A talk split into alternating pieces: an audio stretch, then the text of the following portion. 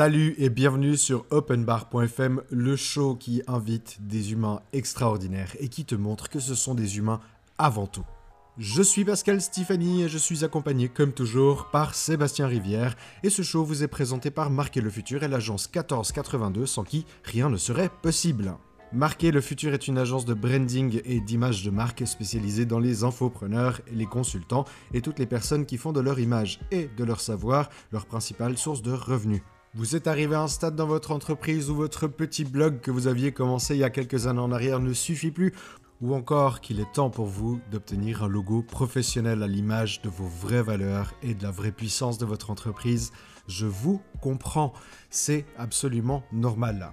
Réservez tout de suite votre session stratégique sur le site internet marquerlefutur.com et développons ensemble la nouvelle image de votre business. L'agence 1482 est une agence spécialisée dans l'hypercroissance.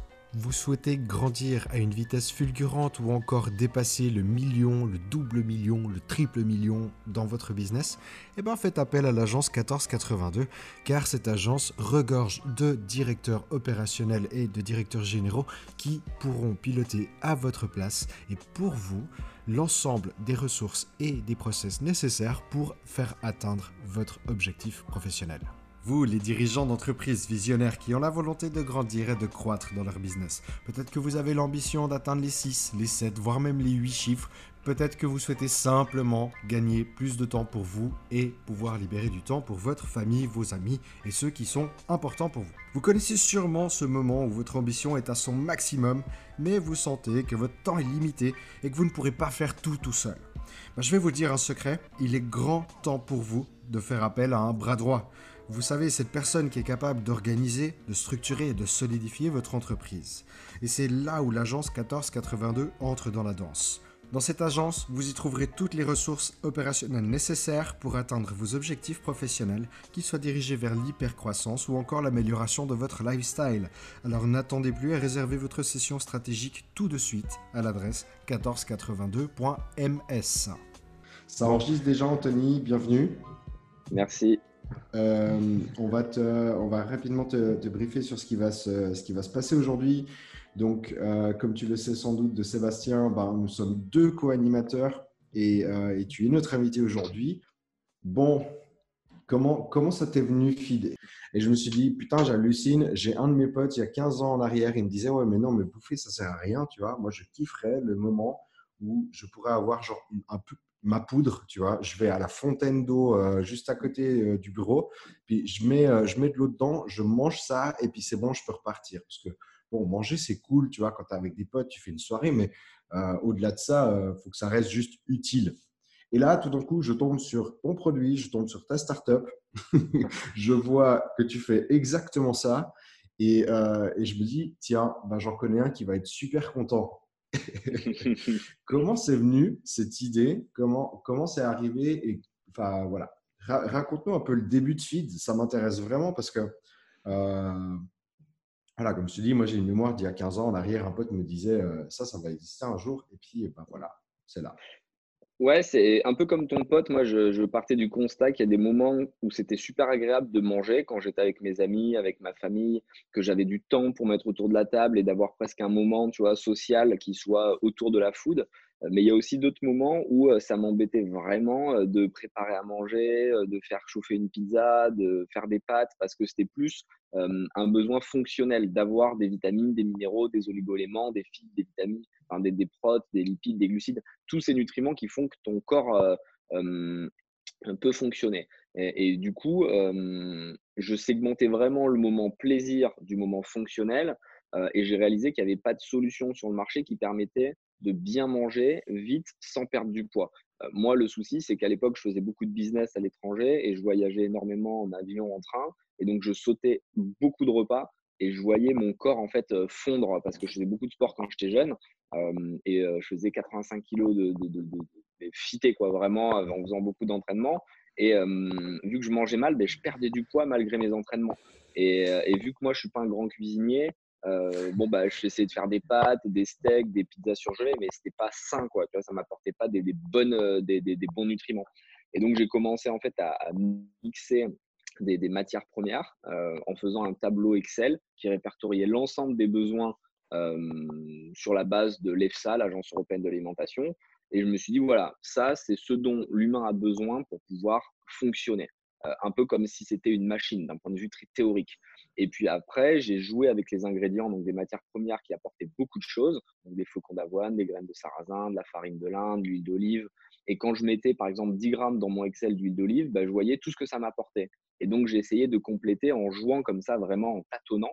Euh, et petit à petit, euh, le goût est devenu euh, de mieux en mieux parce que c'était très céréalier, très brut.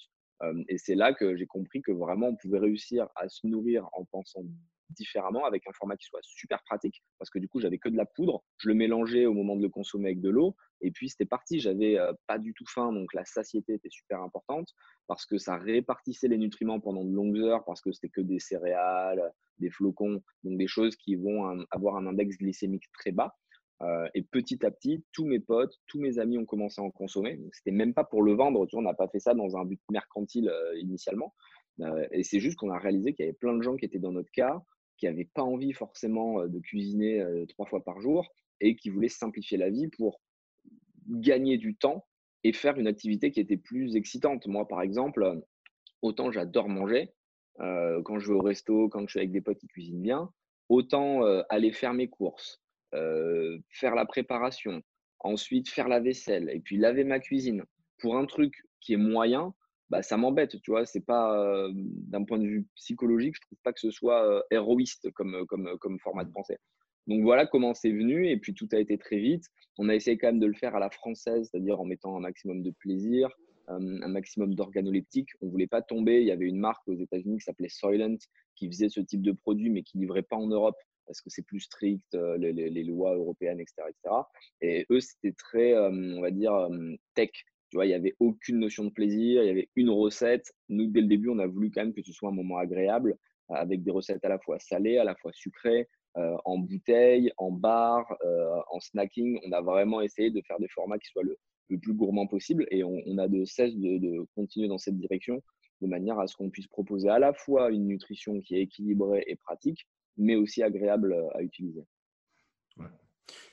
Tu, parles comme ça de Soylent, ça me fait penser à ce film Le Soleil Vert, tu sais, où il. Exactement. C'est de là qu'il tire le nom. Mais c'est. alors, je. Faut oser. faut oser. tu veux bien nourrir la planète et puis tu prends comme référence, en fait, le film où on montre tout l'inverse euh, avec, avec ce côté euh, vraiment euh, dystopique et tout.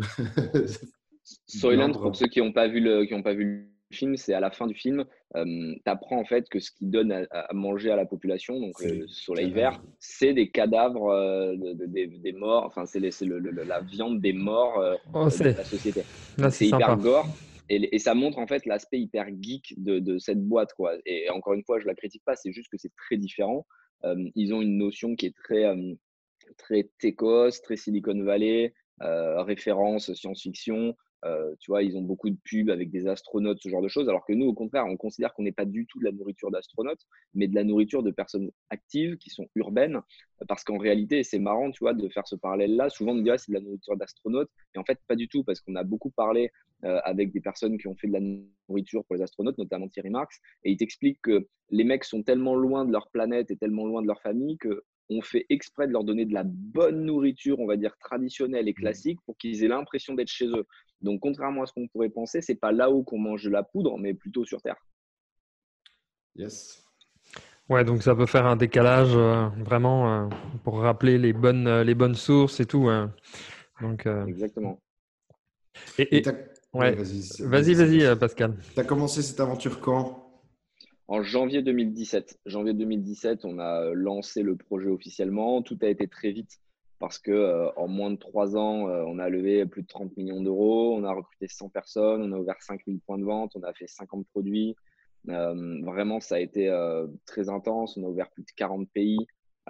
donc, c'est vrai que ça a été un peu le cliché de la startup en, en hyper croissance. et ça a été un travail acharné, mais c'est tellement passionnant que on a réussi à créer en interne une équipe qui n'est pas là pour vendre des bars et des bouteilles en réalité, mais qui se regroupe autour de valeurs qui sont super fortes. Et ce qu'on aime bien dire chez Feed, c'est qu'on n'est pas là pour vendre des bars, mais plutôt pour vendre une sorte de rêve, montrer que tout est possible. Moi, je viens d'une famille assez pauvre. Mon père était contrôleur, ma mère était vendeuse. Enfin, il y avait vraiment pas beaucoup d'argent à la maison et tout le monde m'a toujours dit va travailler chez McDo, gagne 1000 euros et sois content.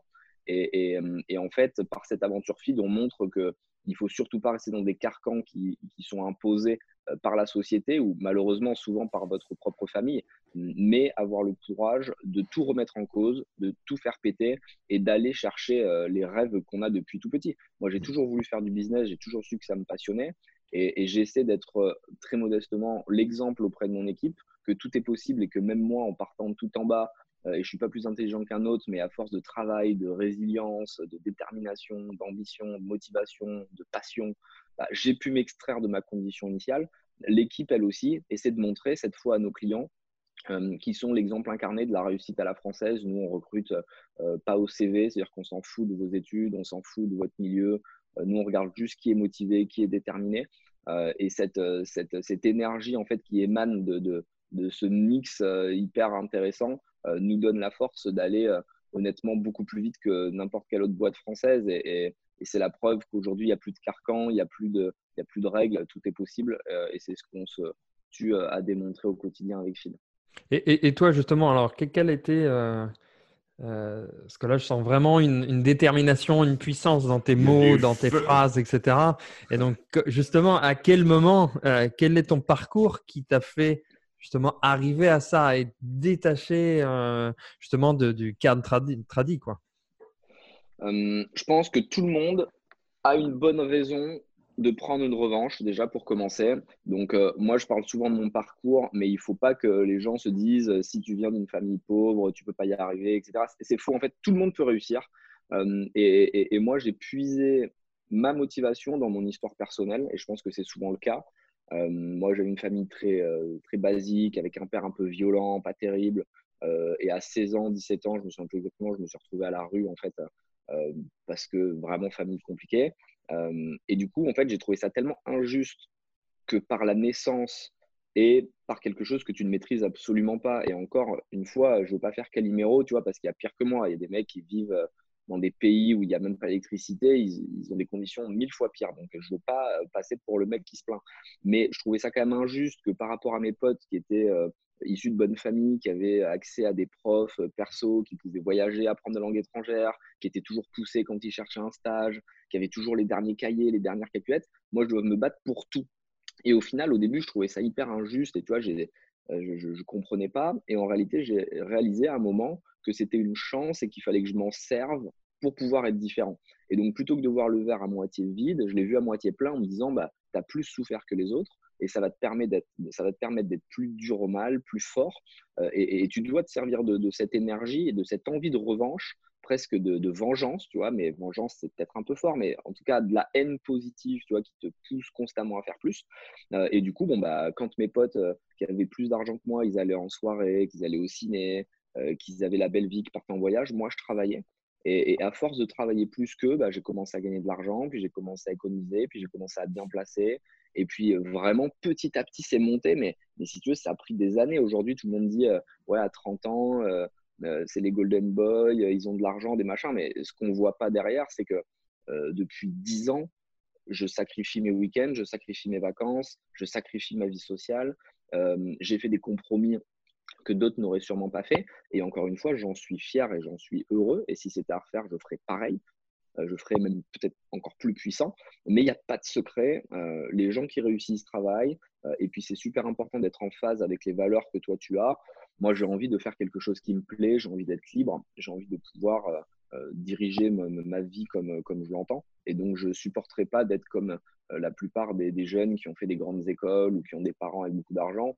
Euh, qui en fait euh, vivent la vie que, veulent leurs parents. C'est-à-dire que les parents vont imposer leur vision du confort, leur vision de la réussite. Et donc, quelque part, tu n'es pas euh, le capitaine de ton bateau. Et je trouve qu'il n'y a rien de pire. Donc, pour résumer, tout est possible. Tout le monde peut y arriver. Quelle que soit ton histoire, tu as forcément une source de motivation qui est authentique à un moment ou à un autre. Et le but, c'est d'aller chercher cette source de motivation, de l'extraire et d'en faire une véritable force.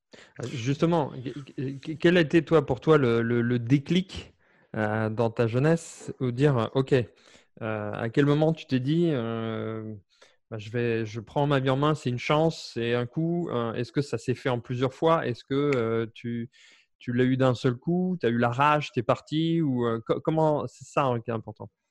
Ça s'est fait en plusieurs étapes, je dirais. Au début, c'est un peu comme un deuil, hein, je pense que au début, tu comprends pas, tu as une, période de colère, tu as une période de, c'est injuste, le monde est contre moi.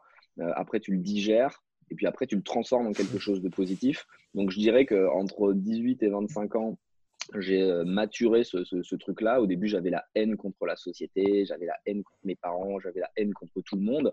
Et je pense que c'est aussi une manière de repousser tes responsabilités. Euh, et depuis, j'ai trouvé euh, beaucoup plus nourrissant, beaucoup plus intéressant de toujours tout prendre sur moi. C'est-à-dire que je pars du principe que je suis responsable de tout ce qui m'arrive, même si finalement j'en assume un peu trop. Parce que typiquement, tu vois, naître dans une mauvaise famille, euh, tu peux pas grand-chose. Mais c'est pas grave. Si tu assumes que tu as une part de responsabilité, ça te permet de grandir, ça te permet d'évoluer. Euh, et du coup, bah, depuis que j'ai 24-25 ans, j'ai euh, arrêté de me plaindre et de dire c'est la faute des uns des autres. Je me dis, bon, qu'est-ce que toi tu fais de positif pour t'en sortir? Et à partir du moment où tu essaies d'être juge et parti, tu vois, que tu, te, tu es toujours en train de. Le soir, je me pose souvent dans mon lit et je me dis, bon, qu'est-ce que j'ai fait de bien en ce moment, qu'est-ce que j'ai fait de mal, où est-ce que je peux m'améliorer? Et je trouve ça hyper intéressant, un peu comme dans les jeux vidéo, tu sais, où tu améliores ton personnage au, fur et à mesure, tu lui mets des meilleures armes, tu lui mets une meilleure armure, tu lui mets des skills de ouf, bah, tu t'upgrades, tu vois, euh, que ce soit intellectuellement, que ce soit physiquement, que ce soit au niveau de la santé. Et, c'est comme ça que bah, tu, tu, moi, je prends plaisir, tu vois, à, vivre euh, ma petite parenthèse, quoi. Ouais. Ça fait deux fois que tu dis ça, et alors là, je viens planter une toute petite graine. Genre, il y en a qui appellent ça spiritualité ou quoi que ce soit, mais beaucoup pensent que tu choisis la famille dont, où tu nais.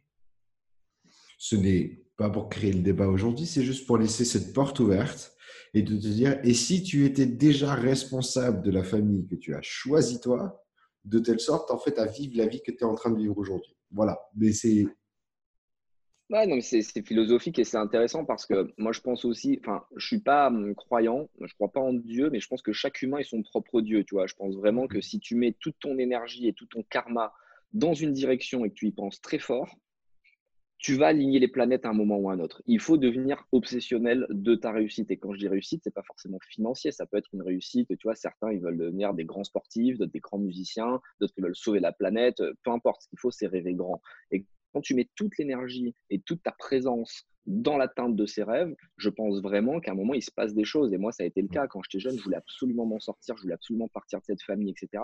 Et à force de le vouloir, de le vouloir, mon cerveau, la nuit, me faisait rêver et j'avais un, petit bouquin, enfin un, livret de notes à côté de mon lit et je prenais des notes parce que mon cerveau inventait des plans, inventait des trucs la nuit. Parce qu'en fait, j'y pensais tellement que ça devenait une obsession. quoi. Et, vraiment, euh, même si vous pouvez pas choisir entre guillemets votre famille quand vous êtes jeune, vous pouvez au pire la, créer plus tard. Et moi, c'est ce que je suis en train de faire. Euh, j'ai coupé, un, j'ai coupé les ponts avec ma famille précédente parce que je considère qu'elle est pathogène et qu'elle n'a aucun intérêt. Euh, et que dans la vie, tu as déjà assez de problèmes à gérer euh, et qu'on a tous une sorte de sac à dos, tu vois, où on, a un chemin à parcourir. Et si tu as plein de pierres dans ton sac à dos, ben, vaut mieux t'arrêter, tu poses tes pierres et tu reprends ton chemin tranquille, tu vois, et tu mets ce qui est important dans ton sac, à savoir de l'eau et de la bouffe, tu vois, pour, euh, pour tenir le, coup. Euh, et, du coup, par contre, tu as cette chance de pouvoir recréer ton cercle d'amis, trouver ta femme, ton mec, faire tes enfants. Et là, tu peux créer quelque chose à ton image. Donc, en fait, tu as toujours à minima une seconde chance dans la vie et c'est ça qui est exceptionnel clairement, clairement, clairement. Tu parlais de cette notion où ça allait très très vite à l'intérieur de Feed et tu as embauché plein de gens. J'aimerais savoir quelle a été la première. Alors, j'ai deux questions, je ne sais pas en fait laquelle est la meilleure, mais chez soit quelle est la personne, enfin, quelle est la meilleure personne que tu as embauchée dans ta boîte pour tu vois, entamer cette hypercroissance? Ou alors, quelle est la première à qui tu as pensé quand tu as commencé à embaucher? Quel a été genre le number one dans ta tête en disant c'est ce profil, enfin, c'est ce profil ou c'est ce poste qu'il me faut pour y arriver. Je, te laisse choisir une des deux, puis tu me dis. Tu me diras. Ouais, mais de toute façon, c'est relié. Disons que euh, moi, j'ai jamais recruté en termes, en tout cas au début, en termes de skills ou en termes de compétences. Je recrutais plutôt en termes de détermination. Et donc, ce que je cherchais chez les gens, C'était des, personnes ultra motivées, engagées, qui comprenaient qu'on n'était pas là juste pour venir chercher un salaire, mais pour participer à une aventure qui nous dépassait. Donc au début, j'avais même pas mis d'intitulé très précis parce que je cherchais des couteaux suisses. Au début de la startup, tu as besoin de gens qui sont hyper, avec un spectre hyper large et qui sont capables de tout faire. C'est-à-dire qu'il y a tellement de choses que tu vas pas prendre quelqu'un qui est très vertical, qui est un expert mmh. que du online ou qui est un expert que du offline. Non, tu vas prendre quelqu'un qui est capable de mettre, entre guillemets, les mains dans la merde et qui peut tout faire. C'est-à-dire, il peut faire du service client, il peut faire du commercial, il peut faire de la tech, il peut faire du branding, il peut faire du marketing, il peut faire du contenu.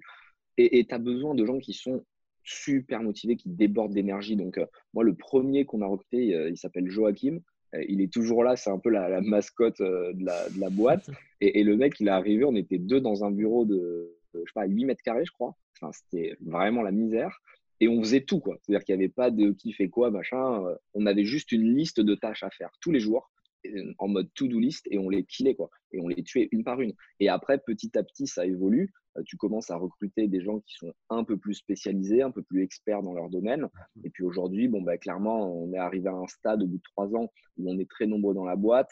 Et là, on va chercher des experts métiers qui viennent et qui ne font que ça mais on essaie toujours quand même d'y lier euh, quelque chose d'autre. C'est-à-dire qu'on ne veut pas qu'il y ait juste euh, un, chef produit qui fasse que des produits. Non, il faut aussi qu'il participe au développement du site, il faut qu'il participe au offline. On essaie toujours de faire des croisements de manière à ce que les gens s'amusent en venant travailler. Il ne faut surtout pas tomber dans la lassitude ou dans l'ennui parce qu'il n'y a rien de pire. Nous, on est là pour s'amuser. Donc, ouais, on travaille super dur.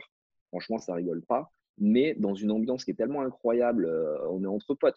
Il y a 27 ans, 28 ans de moyenne d'âge tout le monde rigole, tout le monde s'amuse et ça montre qu'au final, là encore, euh, tout n'est pas dichotomique et que tu n'as pas euh, le travail où tout le monde est en costard cravate, tu vois, euh, hyper froid, où personne ne se parle et après ta vie de famille. Non, tout est mélangé en fait, tout est imbriqué. Tu peux t'éclater tout en travaillant sans tomber dans le cliché du start-upper qui est affalé sur un pouf, tu vois, toute la journée.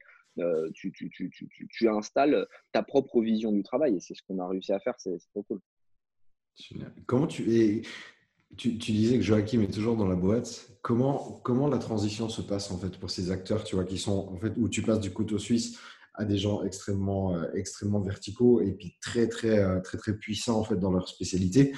Euh, est-ce que, est que le couteau suisse a toujours sa place à un moment donné dans, dans, la startup hein? Enfin, je veux pas condamner Joachim aujourd'hui, hein, c'est pas le but.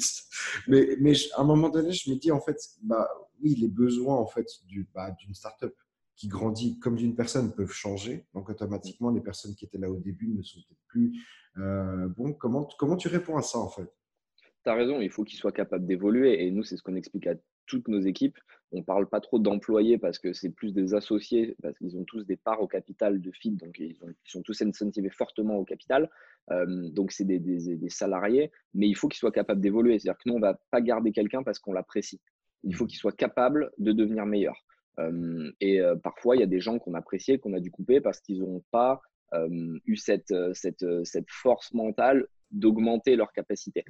et Joachim, là où il a été intelligent, c'est qu'il a su évoluer, il a su se former, il a eu différents postes au cours de, de son aventure, et toujours cette capacité d'adaptation très rapide, cette agilité, cette flexibilité qui est très importante pour les startups. et je pense que c'est aussi une vraie chance pour les jeunes de se former et je pense que c'est aussi à toi d'être force de proposition. C'est-à-dire qu'il ne faut pas juste attendre que l'entreprise te donne, il faut aussi apporter à l'entreprise en se formant le soir, en lisant des bouquins, en écoutant des podcasts et en arrivant le matin en disant ben, Moi, j'ai pensé à ça. Vraiment, nous, on a besoin d'intrapreneurs, c'est-à-dire qu'on a besoin de gens dans leur, dans leur euh, verticale qui soient force de proposition, indépendants et qui nous proposent des choses. En fait, ils sont tous meilleurs que moi à leur poste. Et donc, moi, ce que j'attends d'eux, c'est qu'ils m'expliquent comment faire mieux, ce qu'on peut proposer euh, de nouveau et qui pètent tout ce que j'ai construit. mon objectif, c'est pas de rester, tu vois, sur nos fondations construites depuis trois ans. Moi, je veux qu'on pète constamment ce qu'on fait. Et, c'est pour ça qu'on va changer en mars euh, tout le branding, qu'on va changer les packaging, la communication, on va mettre un vrai coup de frais à la marque parce que c'est quand tout se passe bien qu'il faut secouer. Il ne faut pas avoir peur de tomber euh, dans le risque parce que le confort, il n'y a rien de pire. Et sinon, on devient un grand groupe, on devient une marque qui change plus ses packaging depuis 25 ans parce qu'ils ont peur de bouger une noisette ou de bouger une couleur. Donc, euh, nous, on, se mettra en risque constamment et c'est aussi ce que font les employés, euh, les équipes, euh, en étant constamment dans la proposition et dans la formation personnelle. justement, je rebondis moi par rapport à ce que tu me dis, Anthony. Qu'est-ce que tu pourrais dire euh, aux entreprises qui ont peur de cette ouverture d'entrepreneurs, euh, d'avoir des personnes qui bougent, etc. Et deuxième question, ça s'adresse plutôt justement à ceux qui sont salariés. Qu'est-ce que tu pourrais leur dire à eux euh, qui se bougent pas ou qui ont peur justement d'apporter plus de valeur à, leur boîte? La première, côté entreprise, bah, c'est que s'ils ne le font pas, ils vont mourir, tout simplement. Il y a plein de boîtes qui, qui sont des exemples classiques, Nokia avec les téléphones. Euh, il y a plein de boîtes qui n'ont pas su se réinventer. La première, c'était Kodak. Hein, euh, ouais, ou Kodak avec, euh, Kodak. avec les appareils photo. ils n'ont pas vu le digital arriver. ils se sont dit, on va rester avec nos pellicules parce que ça marche bien et il y a des bonnes marges dessus. Alors qu'ils avaient quand même largement des budgets RD pour aller justement être force de proposition dans le numérique et, être les leaders à ce niveau-là mais ils l'ont regardé passer, le train, et puis euh, une fois qu'il est parti, bon, bah, c'était terminé, merci, au revoir. Euh, Alors, fun fact, Kodak sont les premiers inventeurs du digital, en fait. C'est eux qui avaient le brevet du digital. Et en fait, ah, ils l'ont pas exploité, quoi. Non, ils ont eu peur de ça. Ils ont dit, tu mets ça dans le, dans le tiroir le plus bas de ta commode, tu ne ressors plus jamais ça de ta vie à, l'inventeur. Et en fait, ils se sont fait dépasser euh, parce qu'ils n'ont pas embrassé leur propre révolution. C'est terrible. Il faut ne pas avoir peur de cannibaliser ses propres produits. C'est ce que je dis tout le temps à l'équipe. Et là, c'est ce qu'on va faire en mars. Je ne veux pas trop en parler, mais en mars, vous comprendrez ce que je voulais dire. Il euh, ne faut pas avoir peur de détruire tes, tes, icônes, tu vois. Et c'est ce qu'a fait Apple quand ils ont lancé leur iPhone. Ça a tué, entre guillemets, l'iPod, euh, qui à l'époque faisait la musique. Bon, bah, ils n'ont pas eu peur de lancer l'iPhone parce qu'ils cannibalisaient l'iPod. À partir du moment où c'est quelque chose qui permet de faire évoluer le produit et qui permet de, de, de d'apporter de la nouveauté, bon, bah, il faut le faire, il ne faut pas avoir peur. Donc, euh, ouais, les, entreprises elles doivent être capables de faire confiance à leurs équipes. Sinon, c'est qu'ils ont mal recruté. Moi, j'ai confiance dans mes équipes et, et, j'ai aucun souci à les laisser indépendants, autonomes. Évidemment, on les met dans un cadre euh, et après, ils sont libres à l'intérieur. Euh, ils peuvent faire ce qu'ils veulent. On leur explique les valeurs, on leur explique pour ce pourquoi on se bat. Et une fois qu'on sait qu'ils sont alignés avec nous, bon, bah, à eux d'être force de proposition. Et puis de l'autre côté, pour, le, pour, les, pour les équipes et les salariés, bah, il ne faut pas qu'ils aient peur de proposer parce que sinon ils vont s'ennuyer et ça va être terrible. En fait, la vie humaine, pour moi, elle peut être extrêmement joyeuse comme extrêmement triste. Et je trouve qu'il n'y a rien de plus dramatique que d'être dans une vie que tu ne maîtrises plus, où tu n'es plus rien si ce n'est un numéro qui va tous les jours travailler dans un petit bureau où tu sais que tu n'as pas de valeur ajoutée. En fait, c'est dramatique et, il faut réussir à s'extraire de tout ça et, trouver quelque chose qui vous passionne. La vie, honnêtement, et moi j'ai eu des passages très compliqués, une vie assez triste, on va dire, les 20 premières années. Mais malgré tout, ça vaut le coup d'être vécu à partir du moment où tu réalises que tu peux en faire ce que tu veux. Et encore une fois, tu n'es pas obligé de rester vivre en France ou de travailler. Tu peux complètement péter un plomb, partir sur une île où il n'y a pas de système monétaire comme au Vanuatu, enfin, tu vois, des trucs comme ça. Mais fais ce qui, toi, t'excite. Et, moi, personnellement, je préférerais mourir ou me suicider plutôt que d'être dans une vie que je ne maîtrise pas. Quoi.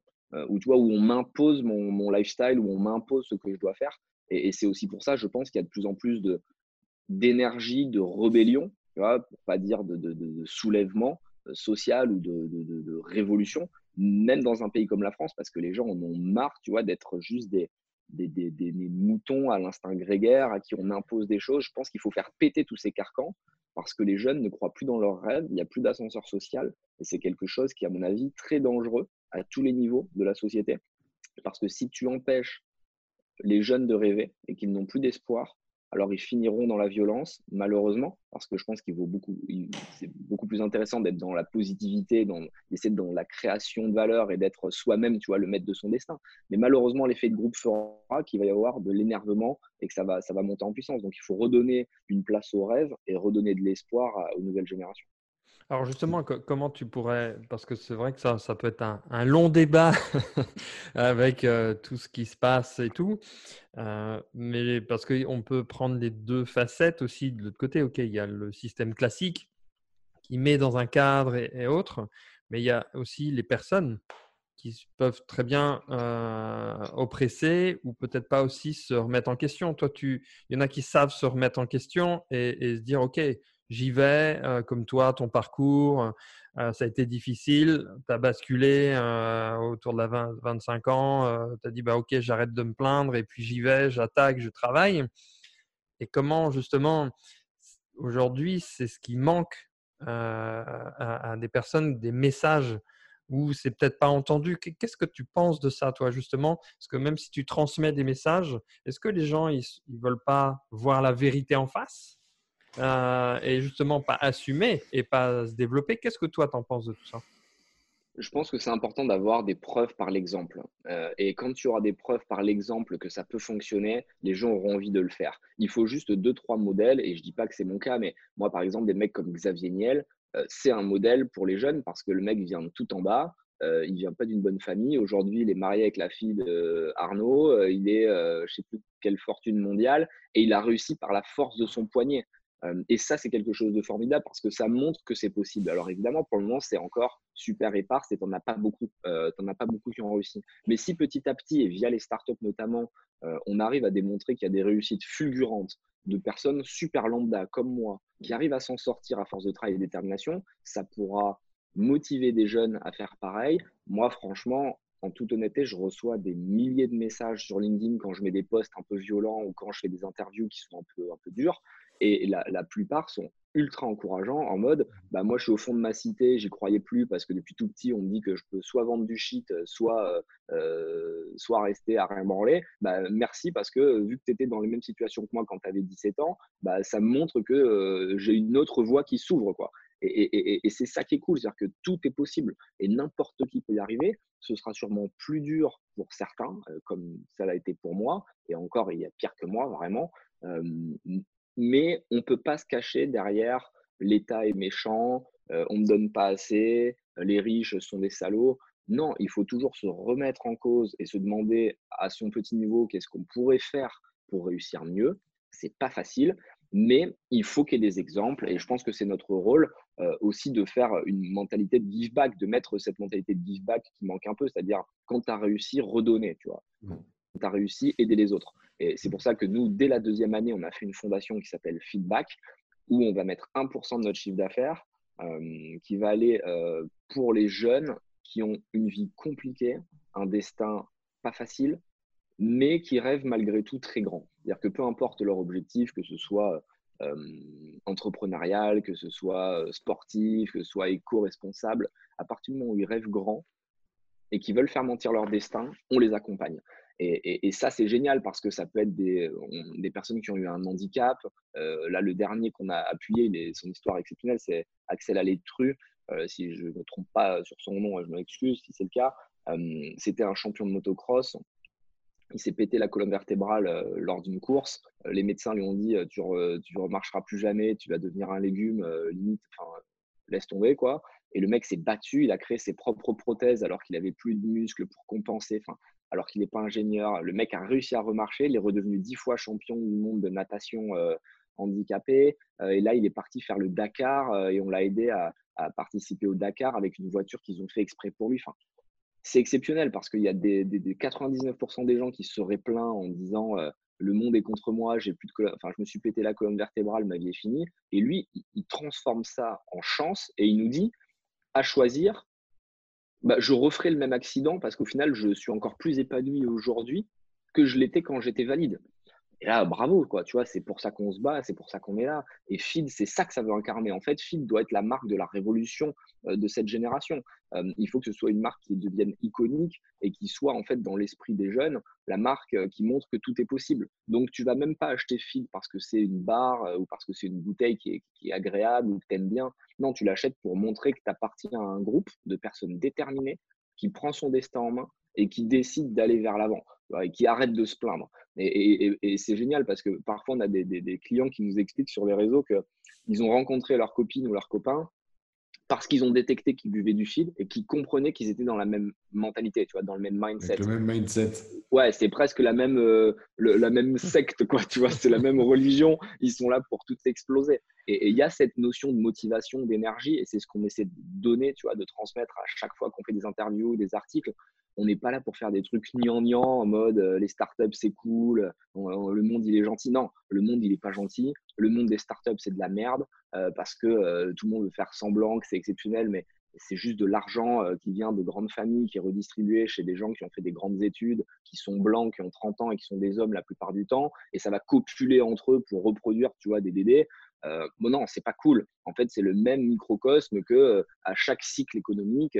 Dans les années 80, c'était le trading, donc tous les traders, bah, c'est eux qui se gavaient. Puis après, il y a eu le monde immobilier, c'est dans l'immobilier que ça se gavait. Puis là, maintenant, c'est dans les startups. Et c'est des cycles économiques. Et le souci, c'est que dans tous ces cycles, c'est toujours les mêmes qui profitent.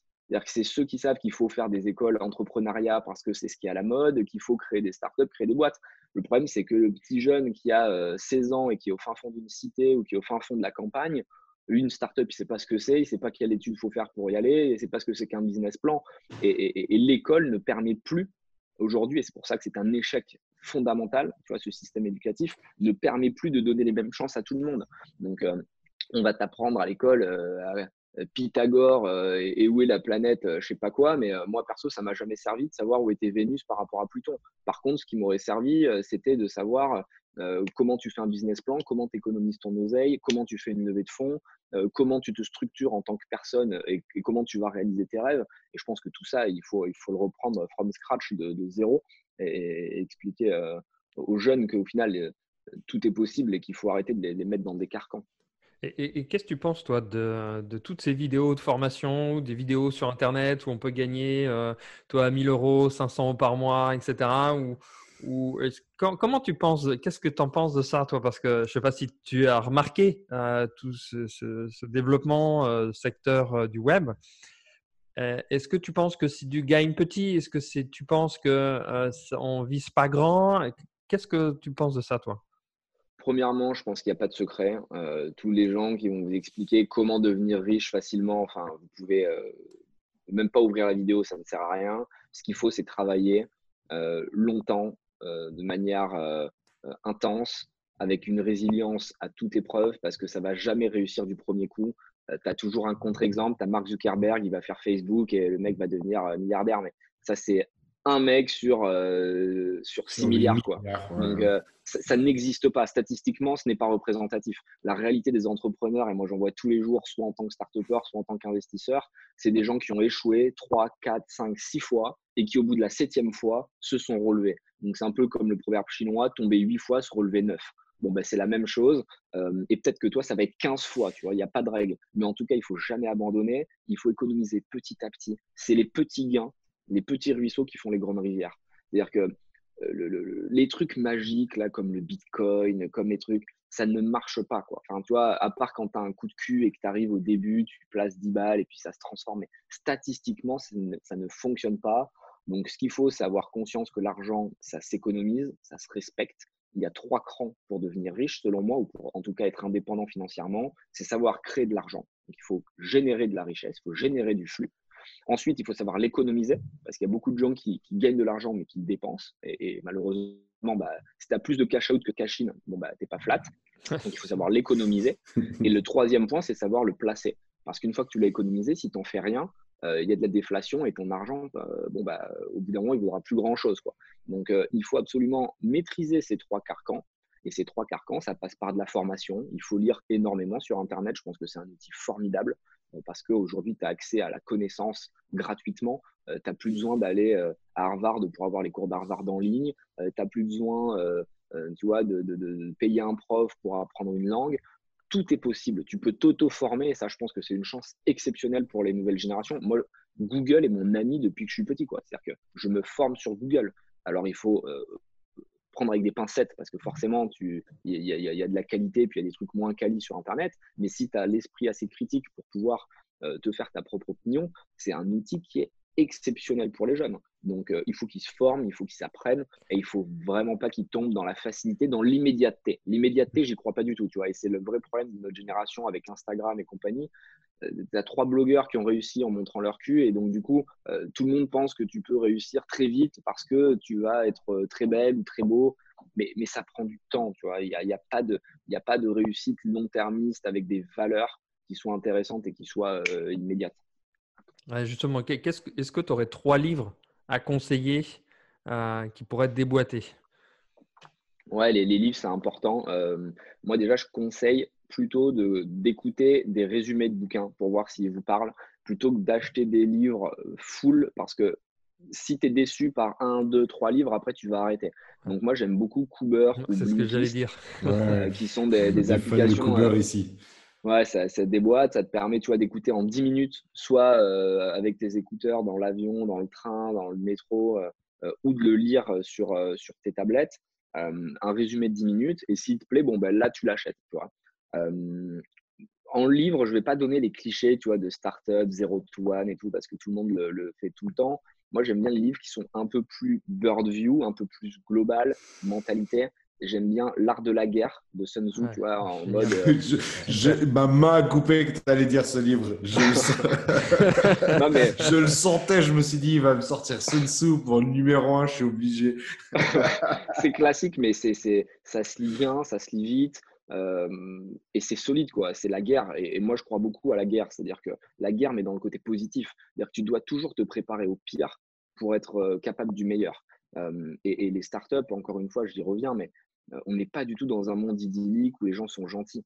Euh, les, startups, c'est un nombre défini euh, d'euros qui sont à disposition via les fonds d'investissement et tu as des milliers de projets qui se battent pour aller chercher ces euros d'investissement. Donc, par, par définition, c'est la guerre. alors, c'est pas la guerre, genre on se tire pas dessus dans la rue, quoi. Mais, mais c'est la guerre quand même. Et donc, il, faut se préparer. Il y a de la stratégie, et il faut connaître ses ennemis. Exactement. Tu dois connaître le terrain où tu bosses. Enfin, je veux dire, voilà, c'est. Exactement. Après, j'aime bien, j'aime bien Machiavel. J'aime bien les, mecs un peu dark. Donc, j'aime bien Machiavel, genre Le Prince. j'aime bien lire les, les, livres qui disent. Je pense que la bonne littérature, elle est, elle est dure et elle est méchante. Tu vois, j'aime pas les livres mignons où on te dit que tout est possible. J'aime quand ça, quand ça suinte un peu. Donc, Le Prince, Machiavel, sympa. Nietzsche, humain, trop humain, intéressant à lire, ça te remet quand même une bonne couche de, de déprime, mais aussi quelque part, si tu le lis bien, euh, d'optimisme pour, euh, pour, pour, euh, pour ton destin. après, en mode startup, tu as les classiques Hard Thing About Hard Thing, c'est hyper intéressant. Ça te permet vraiment de, de, comprendre à quel point il faut se battre dans la vie pour t'en sortir et que même quand tu as du succès, c'est un combat perpétuel. C'est-à-dire qu'il y a beaucoup de gens qui nous expliquent que ça doit être trop bien d'être CEO, founder. Et je m'en plains pas, moi, c'est mon rêve. Tu vois, genre, je kiffe ma vie, genre je pourrais pas faire mieux que ce que je fais aujourd'hui. J'adore ce que je fais, j'adore travailler dur. Mais attention, c'est quand même hyper violent. Tu as quand même beaucoup de pression sur les épaules. Et ce que je veux dire, c'est que c'est pas fait pour tout le monde euh, et qu'il faut que chacun trouve sa voie et ce qui l'épanouit. C'est-à-dire que hum, faut pas devenir CEO parce que c'est stylé. Aujourd'hui, l'entrepreneuriat, c'est devenu un peu une mode, c'est devenu branché quand tu sors des, des, grandes écoles de dire je vais lancer ma startup mais, euh, mais c'est intense et, ça ne plaît pas à tout le monde. Donc il faut avant toute chose se poser la question qui est-ce que je suis? Qu'est-ce que je veux? Quelles sont mes valeurs? Parce que ta marque, si jamais tu la crées, deviendra le prolongement de ta plateforme personnelle, de ta brand plateforme personnelle, tu vois. Euh, et, souvent, les, fondateurs font l'erreur de faire euh, un, DNA book, une bible de marque en imaginant ce qu'il faut pour leur marque mais la, la, Bible de ta marque, en fait, c'est ta Bible à toi. C'est qui tu es. C'est le prolongement de toi-même. Exactement. Et c'est ça qui fait que ça marche. C'est-à-dire que si tu prends toutes les startups qui marchent, c'est le prolongement du fondateur. et, c'est hyper différent, tu vois. Des exemples, il y en a plein. Par exemple, Justine Hutto de Respire, les déos là qui cartonnent en ce moment, ça fonctionne parce que la nana, pour la connaître en perso, elle est vraiment sympa, tu vois. Elle est vraiment comme elle se filme dans ses vidéos. C'est pas bullshit, tu vois. C'est vraiment elle. tu prends euh, les petits bidons, euh, euh, Cyril, qui est le fondateur, donc les petits bidons, c'est une lessive sustainable, un peu green, qui va faire du bien à la planète. Le mec, c'est son prolongement. Quand tu dînes avec lui, il est limite casse-couille avec son écologie, tu vois. Mais c'est normal, donc sa marque, elle va défendre ça. Et c'est ça qui fonctionne. Nous, chez FID, on est dans la violence, tu vois, parce que moi, je suis déterminé, je suis ambitieux et je veux qu'on qu'on prenne une revanche sociale, bah, ça transpire ça, tu vois. Et dans la marque, dans tous les interviews qu'on Un petit logo noir et blanc, bien clivant, tu vois. Le voilà, c'est point à la fin du mot, c'est euh, un peu des géométriques bien droites. Bah, évidemment que vous êtes un peu clivant et que vous êtes euh, noir, et blanc, c'est le c'est le plus gros, gros signe de clivance en fait dans, un logo. Ouais, c'est ça, on est yin-yang, on est là pour tout exploser. Et du coup, c'est ça qui fait que ça fonctionne parce que les consommateurs aujourd'hui, ils veulent pas des produits, ils veulent des marques, ils veulent participer à une aventure qui est globale mmh. euh, et ils n'achètent pas euh, Feed parce que c'est bon, ils achètent Feed parce qu'ils comprennent où on veut aller. Ils n'achètent pas les déodorants Respire parce qu'ils marchent bien, ils achètent les déodorants Respire parce qu'ils participent à l'aventure de Justine. et c'est exactement ce, ce, que doit faire une marque. Transmettre des valeurs, transmettre une puissance. C'est terminé l'époque où les marques vendaient des produits parce qu'ils étaient bons ou parce que... Non, évidemment, il ne faut pas faire de compromis sur la qualité. Il faut que les produits ils cochent toutes les cases. Mais ce que je veux dire, c'est que même si tu as un produit parfait, c'est pas ce que tu vends. Tu vends ta marque et tu vends l'histoire, tu vends l'aventure. Et c'est ça qui est hyper excitant. C'est la sophistication du marché, hein, c'est obligé. Oui, et puis c'est de plus en plus pointu, de plus en plus humain, etc. Donc, et, quelles sont pour toi tes, valeurs profondes aujourd'hui? Les, valeurs de Feed, c'est euh, l'ambition, la détermination, la résilience, montrer que tout est possible, cette revanche sociale, même si encore une fois, je ne veux pas opposer les classes. C'est-à-dire que je ne suis pas là pour opposer les riches et les pauvres. Et ce n'est pas parce que moi je suis pauvre que euh, tu vois, je vais mépriser les riches. Loin de là. Moi, ce que je méprise, c'est le statu quo. Et euh, c'est quand les riches vont imposer aux autres leur vision de voir le monde et qui vont les empêcher de se réaliser. Euh, il y a plein de contre-exemples. Et Théobald de Benzman, c'est souvent la personne que je cite. C'est le CEO de Sheffing. son père, il a créé Devoteam, qui est une des plus grosses SS2I. Enfin, euh, c'est monstrueux, c'est une grande fortune française. Et malgré tout, Théobald, il a une énergie exceptionnelle. Et il fait sa boîte comme un fou. Il est en mode guerre. Et honnêtement, je pense qu'on se ressemble sur pas mal de points. Et j'ai une admiration euh, incroyable envers ce mec parce que il aurait pu sombrer dans son confort de vie comme 90% des gens, tu vois, des héritiers. Moi, j'en connais un paquet d'héritiers, tu vois, maintenant, quand tu as de l'argent, machin, tu changes de sphère sociale et tout la plupart, c'est des emplâtres, tu vois, faut, faut être honnête. Et euh, j'ai de l'amitié pour mes potes, tu vois, c'est pas une critique, mais la plupart sont des emplâtres. La plupart sont des gens qui savent rien foutre de leurs dix doigts. Ils crament l'argent de leurs parents. Ils ont aucune valeur long terme. Ils vont au restaurant tous les soirs, ils vont en voyage. Tu peux rien parler euh, avec eux à part euh, tel hôtel à Miami est sympa. Et c'est en fait vraiment pas quelque chose qui me fait rêver. Ils me font plus pitié qu'autre chose en réalité, parce que la vie, c'est autre chose que, que juste kiffer, profiter. Au bout d'un moment, quand tu as fait tous les hôtels du monde et que tu as fait 40 euh, restos dans le mois, tu t'ennuies. Il faut donner du sens à notre vie et il faut que quand tu te regardes dans le miroir, tu te dises, est-ce que ce que je suis en train de réaliser m'accomplit? Est-ce que j'ai donné un minimum de sens à ma petite existence de fourmi, tu vois, parce qu'en vrai, si tu le prends comme ça, notre existence, elle est hyper foireuse, quoi. On est 8 milliards sur Terre, on est là pour manger, boire, dormir, travailler, payer le loyer. Enfin, tu vois, c'est d'une tristesse sans nom si tu le prends de manière très factuelle. Et si tu mets pas un peu de rêve là-dedans, si tu mets pas un peu d'intensité, franchement, euh, il va y avoir euh, des suicides euh, massifs, tu vois, dans les années à venir, parce qu'il n'y a, plus rien qui fait kiffer. Donc, à nous d'aller chercher cette, envie de, s'en sortir, à nous de, mettre du rêve.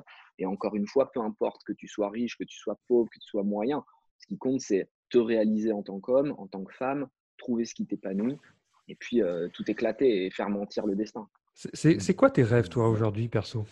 Ouais, maintenant, Moi, maintenant que tu es CEO et que tu es, l'homme le plus heureux du monde.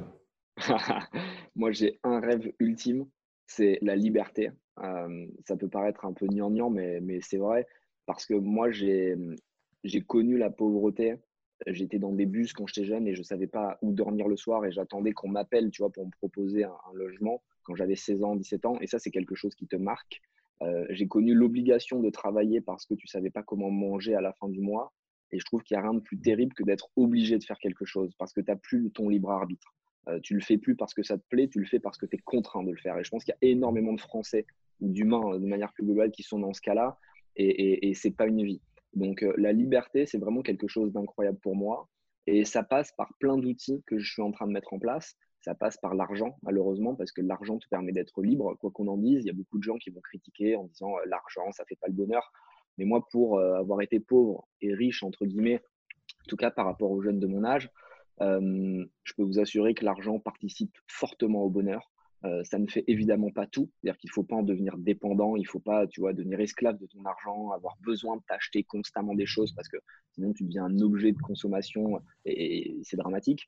Mais si tu l'utilises intelligemment et que tu t'en et que tu t'en sers pour faire le bien autour de toi, pour t'assurer un confort de vie, pour pouvoir te former, pour pouvoir découvrir de nouvelles cultures, euh, pour pouvoir aussi renvoyer euh, auprès de gens qui t'inspirent euh, et qui n'ont pas eu ta chance, c'est quelque chose de formidable. donc ouais, la liberté, c'est vraiment mon, mon, mon, goal, mais tu vois, c'est presque inatteignable. Alors, je, te, je, te, je, vais te challenger un peu. Tu vois, quand je, quand je fais les plateformes de marque avec mes clients, ils viennent tous avec le mot liberté et je les clash tous. Donc, tu vas pas faire exception.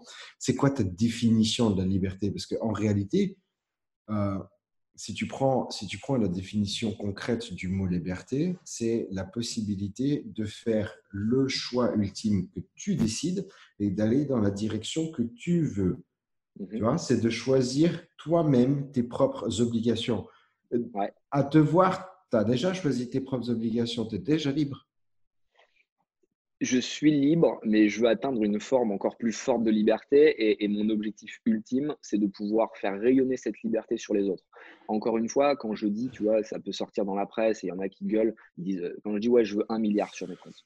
Il y en a plein qui disent, ouais, pourquoi tu veux un milliard? Ça sert à rien. Euh, si tu as déjà 100 millions, ce sera largement suffisant. Mais en fait, mmh. le milliard, c'est le symbole. C'est-à-dire que je ne veux pas un milliard parce que je vais les utiliser. Avec 100 millions, tu as, largement de quoi faire, tu vois, toute ta vie. Mais je veux montrer que même quand tu es fils de contrôleur, euh, et la SNCF, c'est quand même, euh, en France en tout cas, euh, un peu le symbole des gens qui, qui vont toujours faire la grève, qui vont toujours se plaindre. Et, tu vois, venant de ce milieu-là, comment tu appelles ça Pas la CGT, les CGT, les machins, enfin, tu vois, les, les, les, les syndicats, c'est assez lourd. Et moi, j'ai vu ça dans ma famille, tu vois. Enfin, j'ai vu mon père aller faire la grève en rigolant, en disant bah, c'est cool. Enfin, bref, je veux pas globaliser parce que tu vois, il y a plein de gens qui ont des bonnes raisons de faire la grève et je dis pas qu'il faut euh, dire amen quand on nous impose des choses, mais ce que je veux dire, c'est que je viens d'un milieu qui est quand même très gauche-gauche et malgré tout, bah, ça m'a pas empêché de m'en sortir et j'ai envie de montrer aux jeunes qui sont dans les mêmes conditions que c'est pas parce que leurs parents pensent différemment d'eux qu'ils ne peuvent pas réussir et ne peuvent pas avoir leur propre liberté. Donc la liberté ultime, pour moi, ce sera de rayonner sur les autres et de pouvoir faire ce que je veux. Et disons que pour atteindre mes objectifs et avoir un impact qui soit très fort, j'ai pas encore assez d'argent, j'ai pas encore assez réussi, j'ai pas encore assez de visibilité. Donc au-delà de ma propre liberté, c'est la liberté pour euh, le peuple presque que je veux, tu vois. Et, ça peut paraître un peu bizarre, presque révolutionnaire, mais, ça fait sens. C'est presque mon rêve. Moi, tu vois, si Fit pouvait être euh, le déclencheur d'une révolution, j'en serai le premier satisfait. Alors, pour cela, je t'invite à considérer Feed comme la marque pour ceux qui veulent montrer l'exemple. Il y a, un truc que tu dis, je veux montrer que c'est possible. Et par contre, tu fais déjà preuve d'énormément d'exemplarité. Et je pense que c'est une valeur qui devrait être notée de manière très très claire en fait chez vous, mais tu vois un peu partout. Et un slogan, tu, tu vois ce que Gandhi disait, quoi, soit le changement que tu veux voir dans le monde et c'est la valeur d'exemplarité avec un slogan en disant euh, ben, soit l'exemple, tu vois, soit le. Mm-hmm. Soit, c'est vrai, c'est hyper intéressant. Lead by example. Je ne sais plus si c'est un slogan qui était déjà utilisé, mais voilà, soit le leader par l'exemplarité. Euh, euh, je, ressens ça chez toi à fond. J'entends j'entends ça entre les lignes depuis, depuis quasiment une heure. Euh, ouais, ouais, ouais. Tu, tu parlais, tu vois, de rebranding dans trois mois, donc j'en profite pour, euh, pour poser ouais, Mais euh, enfin, voilà, fais mariner un peu cette notion de l'exemplarité parce que, ben, oui, les leaders qui, qui veulent montrer l'exemple généralement restent entre eux aussi. Enfin, tu vois, quand tu, quand tu disais le nana, enfin, la nana, le mec qui est tout, qui se voit avec une bouteille de fille en disant toi, tu dois être bien. c'est cool. Franchement, c'est déjà super bien parti. Et puis, félicitations pour ça parce que des marques qui cherchent à atteindre ce statut déjà de, de presque, enfin, on, est juste en dessous du niveau de l'icône. Tu vois, on, est vraiment sur la marque a un message tellement fort qu'elle a des valeurs qui sont transmises au-delà de, du produit. Donc, c'est le stade juste en dessous. Félicitations parce que c'est pas donné à tout le monde. Et il y en a beaucoup qui se cassent les dents en fait à, qui, qui se cassent les dents en fait à, ce niveau-là déjà. Donc, euh, ouais, bravo. Merci beaucoup. Non, c'est franchement génial par rapport à, ton retour. On, sent que tu as les tripes euh, qui sont là, que tu as envie d'apporter vraiment quelque chose de beaucoup plus grand que toi. Et, euh, qu'est-ce qui te permet, toi, de, rester vraiment dans cette ligne de conduite, de ne pas te détacher, de dire, tiens, en fait, euh, ça me suffit, ou tiens, je suis fatigué ou tu vois parce que c'est vrai que le, chemin euh, le chemin est tellement semé d'embûches moi-même entrepreneur etc je sais pas si tu, ceux qui connaissent mon histoire et tout euh, tu as, tellement d'embûches qu'à un moment donné tu peux te dire boum j'arrête c'est bon euh, etc qu'est-ce qui te fait tenir et qu'est-ce qui te fait garder le cap?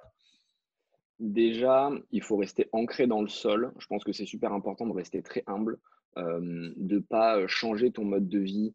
C'est-à-dire que moi, j'ai toujours le même petit appart de 40 mètres carrés, même si c'est très bien, tu vois, c'est largement suffisant. Il y en a plein qui l'ont pas, mais la plupart des potes qui ont, entre guillemets, mes, revenus ont plutôt des apparts de 200 mètres, 300 mètres carrés. et ça, j'en vois pas l'intérêt. Moi, j'aime bien me rappeler d'où je viens. J'aime bien me rappeler que je suis un ancien pauvre. Euh, pauvre. Euh, je vais me faire chambrer parce que j'ai toujours mes accents bordelais qui remontent parfois. Euh, mais du coup, ouais, rester connecté à la réalité et rester proche du peuple. Quand je dis peuple, c'est pas du tout stigmatisant parce que moi-même, vraiment, je suis le peuple, tu vois, je fais partie du peuple. mais il faut rester proche de ces gens-là parce que c'est eux qui ont besoin de solutions. Et donc, c'est envers eux qu'on doit entreprendre. Euh, c'est eux qui représentent la masse. C'est-à-dire que tu gagneras pas d'argent si tu fais un produit euh, de luxe pour euh, quatre pimpoils là, du 6e arrondissement. Donc, moi, je suis toujours proche des gens pour comprendre ce qui leur manque et pour pouvoir leur apporter ces solutions. je pense que c'est ça un entrepreneur, c'est quelqu'un qui observe, quelqu'un qui regarde et il voit ce qu'il peut apporter, ce qu'il peut rajouter. Et il va résoudre des problèmes qui sont, qui sont existants. Donc, ouais, rester connecté, rester toujours hyper gourmand. Moi, j'ai la dalle, franchement, j'ai faim et je sais que je ne vais pas m'arrêter. Et, plus, en fait, je crée de la valeur, plus je réalise à quel point c'est facile. Alors, c'est pas le bon terme parce que tu vois, c'est énormément de travail, énormément de résilience, énormément de compromis. Mais ce que je veux dire, c'est que quand tu as compris, tu sais comment faire. Bon, bah ouais, il faut continuer à travailler très dur, il faut recruter, il faut faire des horaires. Mais malgré tout, quand tu as la secret sauce et que tu sais où aller lever des fonds parce que tu connais les investisseurs, comment vendre un produit, comment, comment, comment scaler une boîte, tu vois, de manière assez conséquente, bah, c'est du travail et de l'implication, mais tu vois, il n'y a pas de hasard. Donc, ça me donne envie. Et puis, l'argent, il ne faut pas se jouer la face, c'est aussi super important. Et, je vois à quel point ça me permet de vivre des nouvelles choses que j'avais jamais fait. Donc, j'ai envie d'en avoir plus, j'ai envie de créer plus, j'ai envie que Feed rayonne de manière internationale. On a réussi à le faire en France. Et même si on a ouvert 40 pays, maintenant, il faut qu'on en fasse une marque qui soit mondiale. Qui soit mondiale, oui. Ouais, j'ai envie d'aider des jeunes. Et j'ai envie de, tu vois, que notre fondation Feedback, eh ben, elle aide beaucoup plus de projets. Et, comme on reverse 1% de notre chiffre d'affaires, plus on va faire de chiffre d'affaires, plus on va pouvoir aider des mmh. jeunes. Et quelque part, bon, bah, c'est quand même important. Je sais pas, quand moi, je me suis toujours vu sur mon lit de mort en train de dire est-ce que je suis seul ou est-ce qu'il y a des gens qui sont là, tu vois? Et du coup, je me dis que si tu as aidé plein de monde et que tu as fait des choses qui sont positives, bah, sur ton lit de mort, il y a des gens qui sont autour et, et, qui vont te pleurer. Et c'est con, tu vois, c'est presque un peu égocentré, mais je trouve ça hyper important que quand tu partes, les gens se disent putain, il n'est pas resté longtemps, tu vois, parce qu'au final, tu restes 60 ou 80 ans ou 120 ans, enfin, en tous les cas, c'est court à l'échelle de, la vie, on va dire. mais tu as marqué ton, ton, passage. Tu vois, tu es, rentré pas dans l'histoire parce que c'est présomptueux, mais tu as donné du sens à ta petite existence de fourmi. Justement, qu'est-ce que tu peux dire? Parce que toi, ceux qui veulent arriver rapidement, justement, à au succès ou qui veulent euh, peut-être pas obligatoirement un grand succès aussi fort que le tien, euh, mais toi un rayonnement international, mais qui veulent euh, peut-être avoir leur succès au niveau de leur région, de leur ville. et qu'est-ce que toi, tu, peux leur dire pour dire, soit une astuce ou un truc, de dire, ben, moi, je fais comme ça, ou je ressens les choses comme ça, ou je fais telle chose, pour les inspirer, pour dire, OK, Qu'est-ce que tu pourrais leur donner comme, euh, comme astuce? Je pense qu'il faut déjà croire en soi. Euh, il faut croire en soi, c'est-à-dire qu'il ne faut pas douter. Euh, il ne faut pas être fermé à ce qui se dit autour de vous, mais il faut être capable d'écouter, on va dire plutôt d'entendre, mais sans forcément écouter. Il faut entendre les critiques, mais pas forcément les écouter. Parce que moi, typiquement, quand j'ai lancé Feed au début, honnêtement, mais j'ai pas une personne qui m'a dit c'est une bonne idée, ça va marcher. Tout le monde m'a dit t'es en France, c'est le pays de la gastronomie, ça marchera jamais, machin, truc. Mais euh, si j'avais gagné un euro à chaque fois qu'on me l'a dit, franchement, euh, j'aurais euh, beaucoup d'argent. et, et, c'est pas grave, mais je suis resté focus sur mon idée parce que j'avais observé de la data. C'est-à-dire que c'est pas basé, il faut pas se baser sur toi, ton feeling, tu vois. Il y a toujours un, mmh feeling au début parce que tu dois sentir les choses, mais après, il faut que ce soit validé par de la data. C'est-à-dire que mon avis n'a au final que très peu d'intérêt comme l'avis d'ailleurs de tous les gens qui se sont sentis obligés de me dire que mon idée était nulle. Ce qui compte, c'est la data de masse, et la data, c'est si tu fais des sondages de masse, il y a plusieurs personnes qui montrent un intérêt pour ton produit. C'est voir qu'à l'étranger, ça a déjà fonctionné. Au final, un humain est un humain. Donc, même s'il y a des différences entre les pays et qu'il faut adapter, bon, bah, si ça cartonnait dans 15 pays autour de toi, je vois pas pourquoi ça cartonnerait pas en France si tu l'adaptes aux mentalités françaises. et donc, ouais, il faut pas douter, s'écarter des gens pathogènes. On a tous des gens pathogènes autour de nous la plupart du temps, ça part pas d'un mauvais sentiment, c'est-à-dire que ça peut être les parents, ça peut être la famille, ça peut être les amis qui, on va dire, méprisant leur propre manque de réussite, vont faire en sorte que les gens qui les entourent ne réussissent pas. c'est-à-dire que mmh. c'est très français de tu vas parler d'un projet à ton pote et ton pote de dire mais c'est de la merde, laisse tomber. Parce qu'en fait, lui, il est tellement malheureux dans sa vie de ne pas créer que mmh. ça l'embêterait que toi tu crées. Parce que si ça. va le renvoyer dans sa réalité euh, et dans son échec. Donc, euh, je pense que les projets, c'est bien d'en parler, pas avoir peur de parler de ses projets, mais il ne faut pas non plus euh, le lancer ou ne pas le lancer en fonction de ce que pensent les autres. Parce que les autres, bon, euh, leur avis n'a que peu d'intérêt au final. Oui, c'est les pathogènes. C'est ça. Et puis je pense que quand on croit très fortement à un projet comme toi, ce que le tien ou comme d'autres, voilà, moi, il y a des projets où je croyais fermement.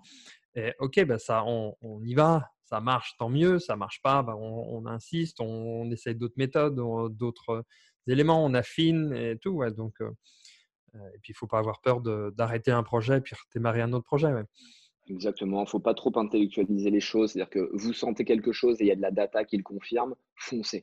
Ah, faites pas des business plans, euh, des trucs comme ça. Là, on va vous parler. Euh, tous les, investisseurs vont dire il nous faut un business plan sur trois ans. Mais ça n'a aucun intérêt en fait, parce que ton business plan, euh, à part savoir si ton modèle est tenable, c'est-à-dire oui, c'est intéressant de voir si c'est sustainable d'un point de vue financier. C'est-à-dire que, sur, si tu perds de l'argent à chaque fin d'année et que tu ne pourras jamais en gagner, ne, le fais pas. Mais faire des BP précis pour savoir combien tu vas faire dans trois ans, ça n'a aucun intérêt. Il faut que tu te concentres sur l'exécution, sur le travail, et puis que tu sois capable d'être agile parce que le projet ne finira jamais comme tu l'as pensé. Il va forcément évoluer au fur et à mesure de tes itérations, au fur et à mesure de tes rencontres. Donc, il faut juste se lancer. Il y a beaucoup trop de gens qui parlent, mais qui ne font pas. arrêtez de parler, agissez. Et c'est comme ça que ça vient, en fait comment tu, te, tu, pourrais donner comme conseil pour trouver des idées? Parce que moi, ce que je vois aussi des entrepreneurs, ils disent Ouais, mais j'aimerais me développer, etc. Mais j'ai pas d'idée, je sais pas comment faire, je sais pas quoi faire. Qu'est-ce que toi, tu pourrais donner comme, comme piste?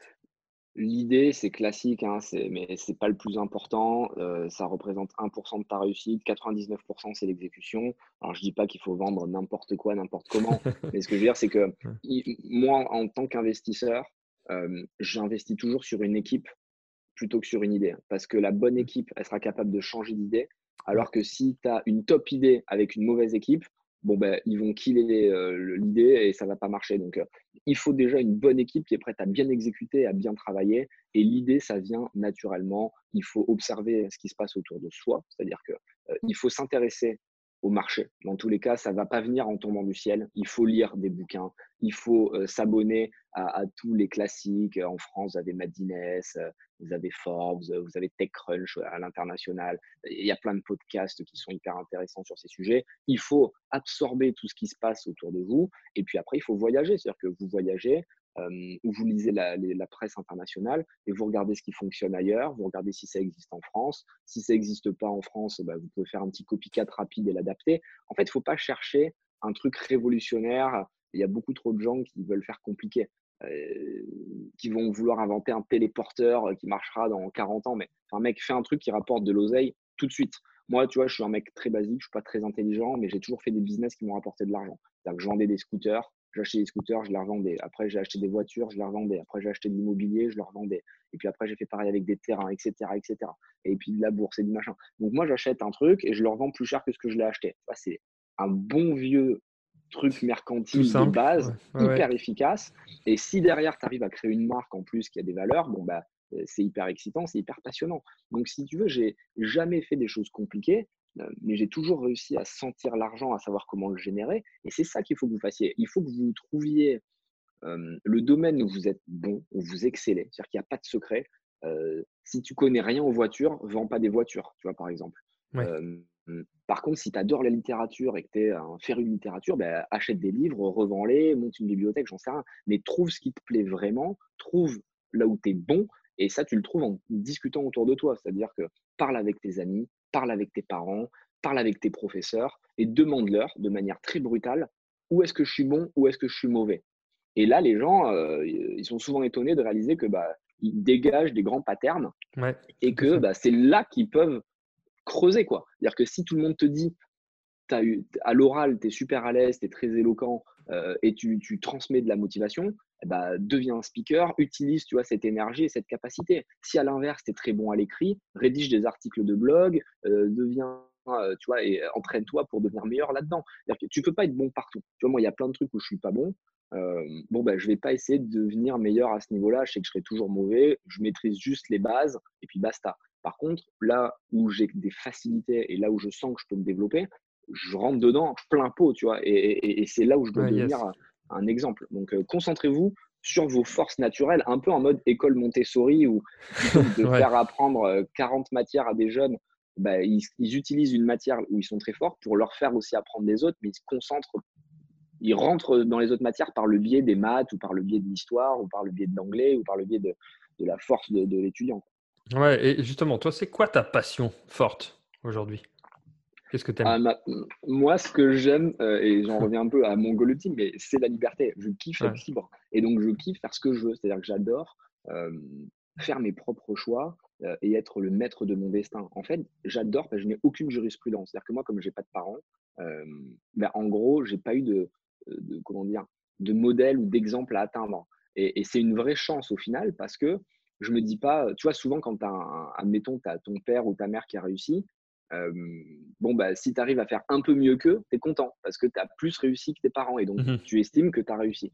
Mais moi, comme j'ai pas de réussite, modèle en tout cas, euh, bon bah je, ne me fixe pas de limite et c'est pour ça que je me dis je vais aller taper le milliard. Donc moi j'adore générer euh, générer des réussites, j'adore l'humain, j'adore rencontrer des gens exceptionnels.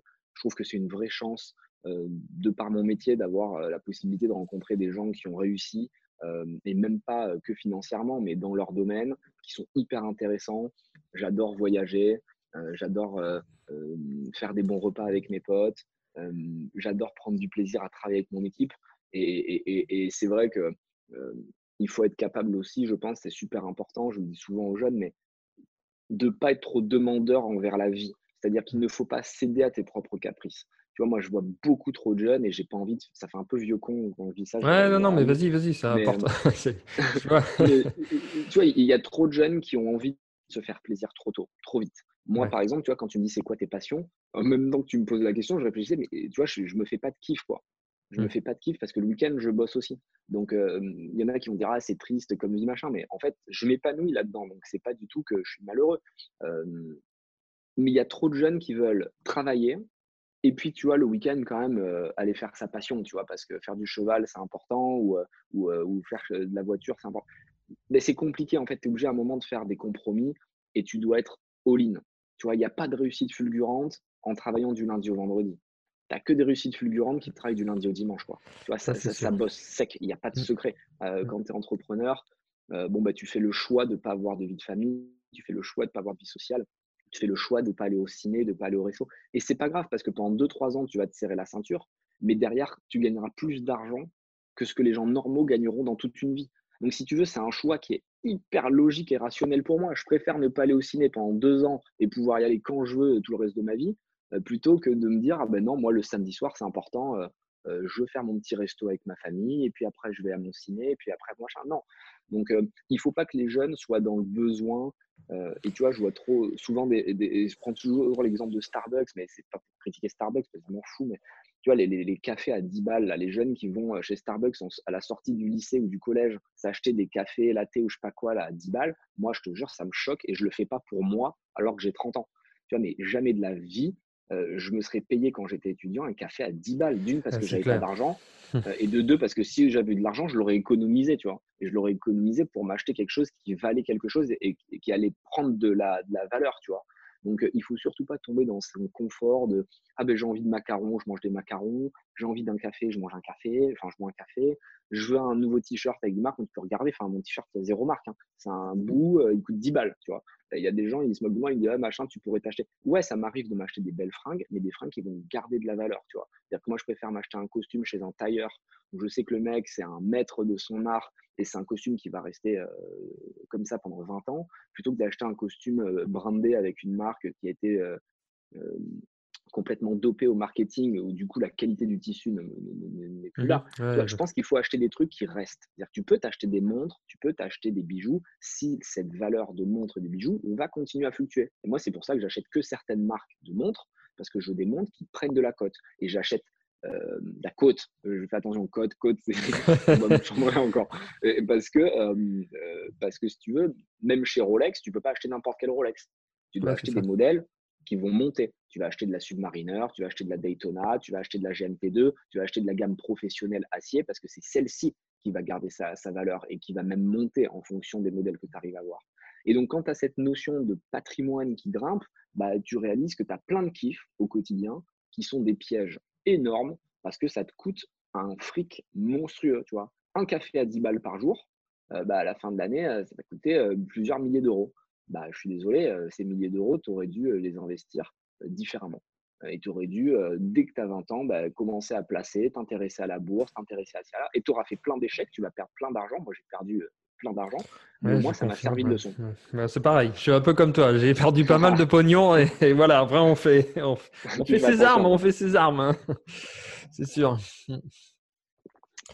Et et toi, justement, est-ce que tu mmh, as quelque chose à dire à tes équipes? Qu'est-ce que tu aimerais leur transmettre aujourd'hui? J'aimerais leur transmettre l'espoir. Le, euh, ça me semble être le plus important. ce que j'observe, et encore une fois, ce n'est pas une, critique parce que c'est peut-être par ma vie personnelle que j'ai été obligé d'être optimiste. Tu vois, moi, je suis très optimiste.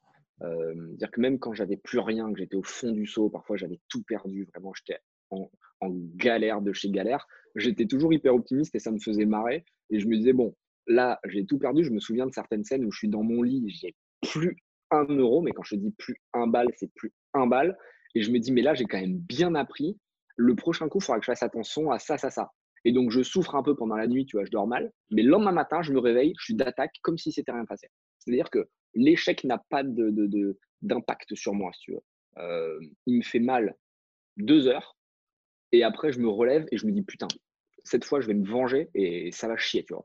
Et, au final, à un moment, ça marche, ça fonctionne. Il ne faut pas avoir peur de l'échec. Il ne faut pas, il faut pas, tu vois, se dire que tu vas continuer à échouer parce que tu as échoué une fois, deux fois, trois fois, quatre fois. Il faut voir l'échec comme ton ami euh, l'échec t'apprend énormément. Je pense que c'est plus important que les victoires parce que de la victoire, tu n'en tires pas beaucoup d'enseignements parce que tu as l'impression d'avoir été super fort. exactement. Mmh. Euh, l'échec, moi, c'est dans les années difficiles ou dans les mois difficiles que je, suis le plus épanoui chez FID parce que c'est là que je sais que je suis en train d'apprendre. Là, j'aurais pu le faire mieux. Attention, j'ai pris une bonne tarte. Bon, bah, la prochaine fois, je vais mieux le faire. Donc, euh, il faut pas du tout avoir peur de l'échec. L'échec est ton ami. Et même quand tu réussis, faut pas oublier qu'il est là dans la, dans la pièce et qu'il te guette, tu vois. Parce que l'échec, il t'attend au tournant, au sniper. Et il y a beaucoup de gens qui l'oublient. Et euh, il y a plein de gens qui sont à des niveaux exceptionnels. Bah, Carlos Ghosn, euh, on est un bon exemple. Alors, c'est de sa faute, pas de sa faute. Je ne suis, pas là, pour faire de la politique ou quoi que ce soit. Mais euh, le mec, il était quand même au sommet. Boum Il en a pris une, il n'a pas vu venir. Bon, ben, c'est souvent le, cas des, gens qui vont peut-être oublier que ça reste des humains, peut-être oublier que tout n'est pas éternel et donc, euh, à partir du moment où tu, penses à cet échec et que tu l'imagines, moi j'imagine en fait, je lui ai donné un visage, je, vous allez me prendre pour un fou là, mais moi j'ai donné un visage à, l'échec. Euh, il ressemble à quelque chose et c'est une zone rouge. Et très souvent, quand je suis concentré ou que je suis dans un moment très compliqué, je vois une zone rouge dans la pièce. Mais genre vraiment, tu vois, je la visualise et je vois cette zone rouge avec cette tête. Et je sais qu'il me regarde, tu vois. Et c'est pas vraiment un ennemi parce qu'il ne veut pas du mal. Euh, il n'est pas là, c'est pas son obsession de me faire échouer. Mais je sais qu'il m'attend et qu'il m'abattra s'il peut le faire.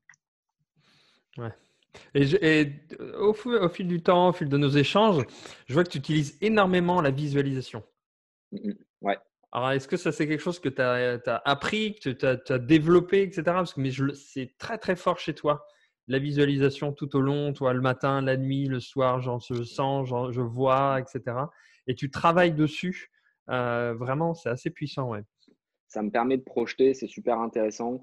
je, crois beaucoup à la réflexion, à la visualisation où tu te projettes, tu t'imagines, parce que ça te permet de te mettre dans des conditions de réussite. Mmh. Tu vois, euh, quand j'étais jeune, j'avais un truc hyper basique, tu vois, c'est hyper euh, méthode couée, mais au final, c'est bien. Je me, quand j'étais pauvre et que j'avais plus rien, je me disais, mais imagine un moment quand tu auras réussi, euh, bah, tu feras ça ou ça. Et je m'imaginais, tu vois, dans une très belle voiture devant mes potes, ou je m'imaginais sur un transat aux Seychelles, et je m'imaginais en train de réussir, en train de faire un pitch devant des gens importants. Et je me visualisais, et en fait, le fait de t'imaginer te permet d'y croire parce que tu te vois le faire. et, du coup, c'est une sorte de cercle vertueux qui est super positif. Et dans mon quotidien, c'est ce que je fais. Quand je travaille un entretien, quand je travaille quelque chose, je vais avoir un moment compliqué, il va falloir que j'aille pitcher de l'argent. Je me prépare à ce moment, je le prépare toujours. En fait, il y a, il y a du talent, c'est-à-dire qu'il ne faut pas se jouer la face, tu as une part de talent, il faut utiliser ton talent toujours, mmh, mais il y a énormément de travail et de préparation. C'est-à-dire que moi, je ne fais jamais un rendez-vous sans être préparé. Euh, quand c'est un moment qui est clé pour moi, je sais qui est en face de moi, je sais ce qu'il a fait dans la vie. Euh, quand je vais lever des fonds, je sais qui, euh, quel genre de leveur de fonds j'ai, quel genre d'investisseur c'est, et je vais lui donner ce qu'il a envie d'entendre. Et donc, je vais préparer ce moment en le projetant. Et, même dans mon quotidien, j'essaie toujours effectivement de visualiser des zones bleues, des zones rouges. Euh, quand je suis dans un endroit avec beaucoup de monde ou que je fais un, mmh. ou que je suis en train de faire un, discours devant mon équipe, je vois des vraiment c'est de la visualisation mais réelle. J'ai des zones bleues et des zones rouges. C'est-à-dire que les zones bleues, c'est que je sais que je suis avec des gens de confiance et des gens qui adhèrent au message, qui mmh l'acceptent. Et j'ai des zones rouges où je sens que là, il faut que j'aille travailler plus, tu vois. Et donc, je vais plus me tourner vers la zone rouge parce que je sens par des rictus ou je sens par une posture ah. corporelle que la personne n'est pas engagée, tu vois. Et donc, la zone rouge, c'est vers elle que je dois travailler. Et pareil dans la rue, quand je suis dans la rue, euh, moi, je faisais beaucoup de sport de combat quand j'étais jeune, euh, ben, je sais toujours qu'il représente un danger. C'est-à-dire que quand je marche dans la rue, j'ai pareil, des zones bleues, zones rouges. Je sais si une personne devant, elle est potentiellement plus dangereuse ou qu'elle est excitée parce qu'elle fait des mouvements bizarres, parce qu'elle semble alcoolisée. Et donc, cette visualisation me permet de, de, de toujours être dans la maîtrise. Tu peux pas tout maîtriser, mais tu peux quand même euh, essayer d'en faire un maximum et de prévoir ce qui peut se passer. Il faut toujours prévoir, tu vois. Toujours, tu réfléchis un peu en avance, comme aux échecs. J'ai souvent mes potes qui me disent c'est ouf parce que on est en train de finir le repas et tu es déjà en train de penser au voiturier qui va aller chercher ton truc. Mais oui, mais parce que j'ai toujours tu 10 minutes d'avance dans ma tête pour prévoir ce dont je vais avoir besoin. Mmh Peut-être que j'ai vu que la voiture elle était dégueulasse et qu'il fallait que je prenne euh, une serviette pour pouvoir m'essuyer les mains après, tu vois. Mais je l'ai visualisé la scène qu'on allait faire. Ouais. je crois à fond dans la visualisation. Et, justement, qu'est-ce que tu penses toi de, comment tu utilises ton ressenti? Je m'écoute beaucoup. il faut avoir confiance en son ressenti, c'est quelque chose de clé après, il faut qu'il y ait de la data derrière, c'est-à-dire que tu peux avoir un feeling, un sentiment. Oui, il faut que ce soit mmh. validé par de la data. Mais quand j'ai pas le choix d'avoir de la data ou pas de data, je m'écoute toujours à moi. et ça peut paraître présomptueux, mais moi, je sais ce que j'ai fait pour en arriver là et je sais comment je fonctionne. Donc, disons que mon avis face à celui de quelqu'un d'autre, le mien vaudra toujours plus. Ça paraît un peu présomptueux, mais c'est une mmh réalité. L'autre, même s'il est brillant, je sais pas qui c'est, je sais pas quelle vie il a eu, euh, je ne sais pas s'il a les mêmes critères de jugement. Donc, si je suis en désaccord avec quelqu'un, je m'écouterai toujours. Par contre, ça ne veut pas dire que je considère avoir toujours raison. Euh, je peux très bien trancher en, ma faveur et puis après réaliser que l'autre avait raison un peu plus tard. Et là, je le reconnaîtrai parce que c'est hyper important d'apprendre de, ses erreurs et de ne pas se penser, tu vois, en tout cas, moi, je change tout le temps d'avis. Je suis tout le temps en train de changer d'avis parce que justement, j'essaie d'aller vite mais j'essaie aussi, tu vois, de reconnaître où je me suis trompé. Et donc, quand je vois que bah, j'aurais pu faire mieux d'une manière ou d'une autre, je l'accepte et dont acte, on avance. Ok, et comment toi tu le ressens dans ton corps? Est-ce que tu as des. Est-ce que ça te prend les tripes? Est-ce que ça te prend toi le dos? Est-ce que tu ressens ça, ce, genre de choses ou Ouais, je suis assez. encore une fois, je ne crois pas dans les trucs trop spirituels et tout, mais mmh je pense que l'humain a quand même un sixième sens exceptionnel qui lui permet de sentir des choses. Et il faut qu'il s'écoute. Tu vois, il y a parfois, tu peux pas expliquer certains trucs, mais si tu as un feeling, un ressenti, que tu as une tension à l'intérieur de toi, moi, ça me le fait pas mal dans la tête. Tu vois, quand je suis très intense et quand je, quand je vais balancer quelque chose de, de dur et que je suis dans un moment, je sais pas, j'ai comme un grésillement dans la tête. Et quand j'ai ce grésillement, je sais que ma tête, est en train de se transformer, qu'elle va passer un message très puissant. Mais ça, c'est pareil, ça se travaille. Tu vois, tu te regardes dans le miroir, ça paraît un peu bizarre, mais faut, faut t'entraîner à parler dans le miroir pour comprendre. Parce que plusieurs fois, j'avais ce bruit, tu vois, dans la tête. Et je me dis, putain, mais j'aimerais bien voir la tête que j'ai changer ce bruit. Et en fait, je voyais une tête très déterminée. Et donc, j'ai compris que c'était un bruit de détermination et que je savais que là, j'étais en train d'appuyer un message fort. Et, ça, en fait, chacun a ses, a ses modes de fonctionnement, à ses, trucs, mais il faut que vous arriviez à vous connaître quoi qu'il arrive. Ouais, ouais, non, mais c'est pour ça que je rebondis là-dessus. C'est super important ce que tu viens de dire parce que souvent, on a un état d'être et on ne se regarde pas. Et moi, c'est pareil, j'ai fait un coaching il n'y a pas très longtemps. Et moi, je pensais quand j'étais dans une situation, pareil, c'était OK, c'était bon, etc. Et la personne me dit, va te voir dans le miroir comment tu es. Ah, et là, c'est pareil, waouh, j'étais, ah oui, je suis comme ça quand je suis dans cette situation-là. Ouh, et, je rejoins complètement ce que tu dis de se regarder quand on est dans une situation ou quand on est dans. Parce que ça permet de se voir justement en détermination ou en tristesse ou euh, heureux, etc. Parce qu'on a notre image de nous qui revient et qui, en plus, quand on sait euh, la, façon dont on est, ça permet d'être encore plus euh, déterminé, en tout cas, encore plus être présent, en tout cas. Exactement. C'est super important de connaître ces différentes facettes, de s'enregistrer. N'hésitez pas à vous enregistrer quand vous faites des pitchs, des interviews vous vous réécoutez inlassablement et c'est comme ça qu'on s'entraîne et c'est pas qu'on est égomaniaque ou égocentré et qu'on veut se regarder mais c'est important de constamment s'améliorer les passages télé doivent être de mieux en mieux c'est hyper dur de passer à la télé les premières fois tu es mauvais c'est comme ça tout le monde est pareil et puis petit à petit tu t'améliores et tu te regardes et donc il faut constamment s'améliorer en fait je trouve que ça donne un sens global à la vie et, ça vaut pour tout ça vaut pour le business mais ça vaut aussi pour les relations humaines faut être un un, meilleur copain euh, pour ta copine ou pour ton mec euh, à chaque relation, apprendre de tes erreurs de la relation passée pour essayer de plus les reproduire. Et c'est comme ça, l'humain est fait pour s'améliorer. Et, du coup, à 60, 70 ans, bah, tu dois être la meilleure version de toi-même. Tu dois avoir atteint ton, apogée, même si c'est jamais fini et que tu peux toujours t'améliorer. Alors justement, toi, est-ce que tu, euh, tu, travailles avec des coachs? Est-ce que tu te fais coacher? Est-ce que c'est quelque chose que tu fais en général? Ouais, j'ai pas mal de coachs. je pense que c'est important d'investir sur, sur soi-même, que ce soit des coachs, on va dire, en anglais, que ce soit des coachs en langue étrangère, ou que ce soit des coachs psychologiques, que ce soit des coachs business. Moi, j'avais un, un coach psy, plus sur le côté qui je suis, comment me réaliser, parce qu'en plus, j'ai une vie un peu compliquée. Donc, c'est important de se connaître et de pas de pas, comment dire, de pas se nier, quoi. Tu vois, c'est-à-dire que souvent, tu as tendance à enterrer ton passé parce que tu veux plus trop mmh. y penser, tu veux, tu préfères oublier. Mais c'est important de savoir d'où tu viens pour comprendre qui tu es aujourd'hui.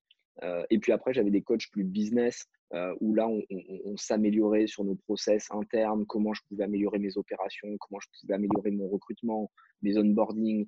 Et, et au final, tu n'es jamais préparé. Moi, tu vois, j'ai pas fait de formation. Moi, j'ai fait fac de droit, j'ai un master de droit à aucun moment je suis préparé pour recruter 100 personnes euh, ou 150 personnes en deux ans. Quoi. tu vois, c'est clair. Et tu es obligé de te former pour comprendre comment ça marche. Parce que moi, les entretiens, je les faisais au feeling. C'est-à-dire qu'à aucun moment, je, je, euh, je, suivais un process ou quoi que ce soit. Tu vois, moi, je faisais, je, partais dans une conversation comme on est en train de faire là.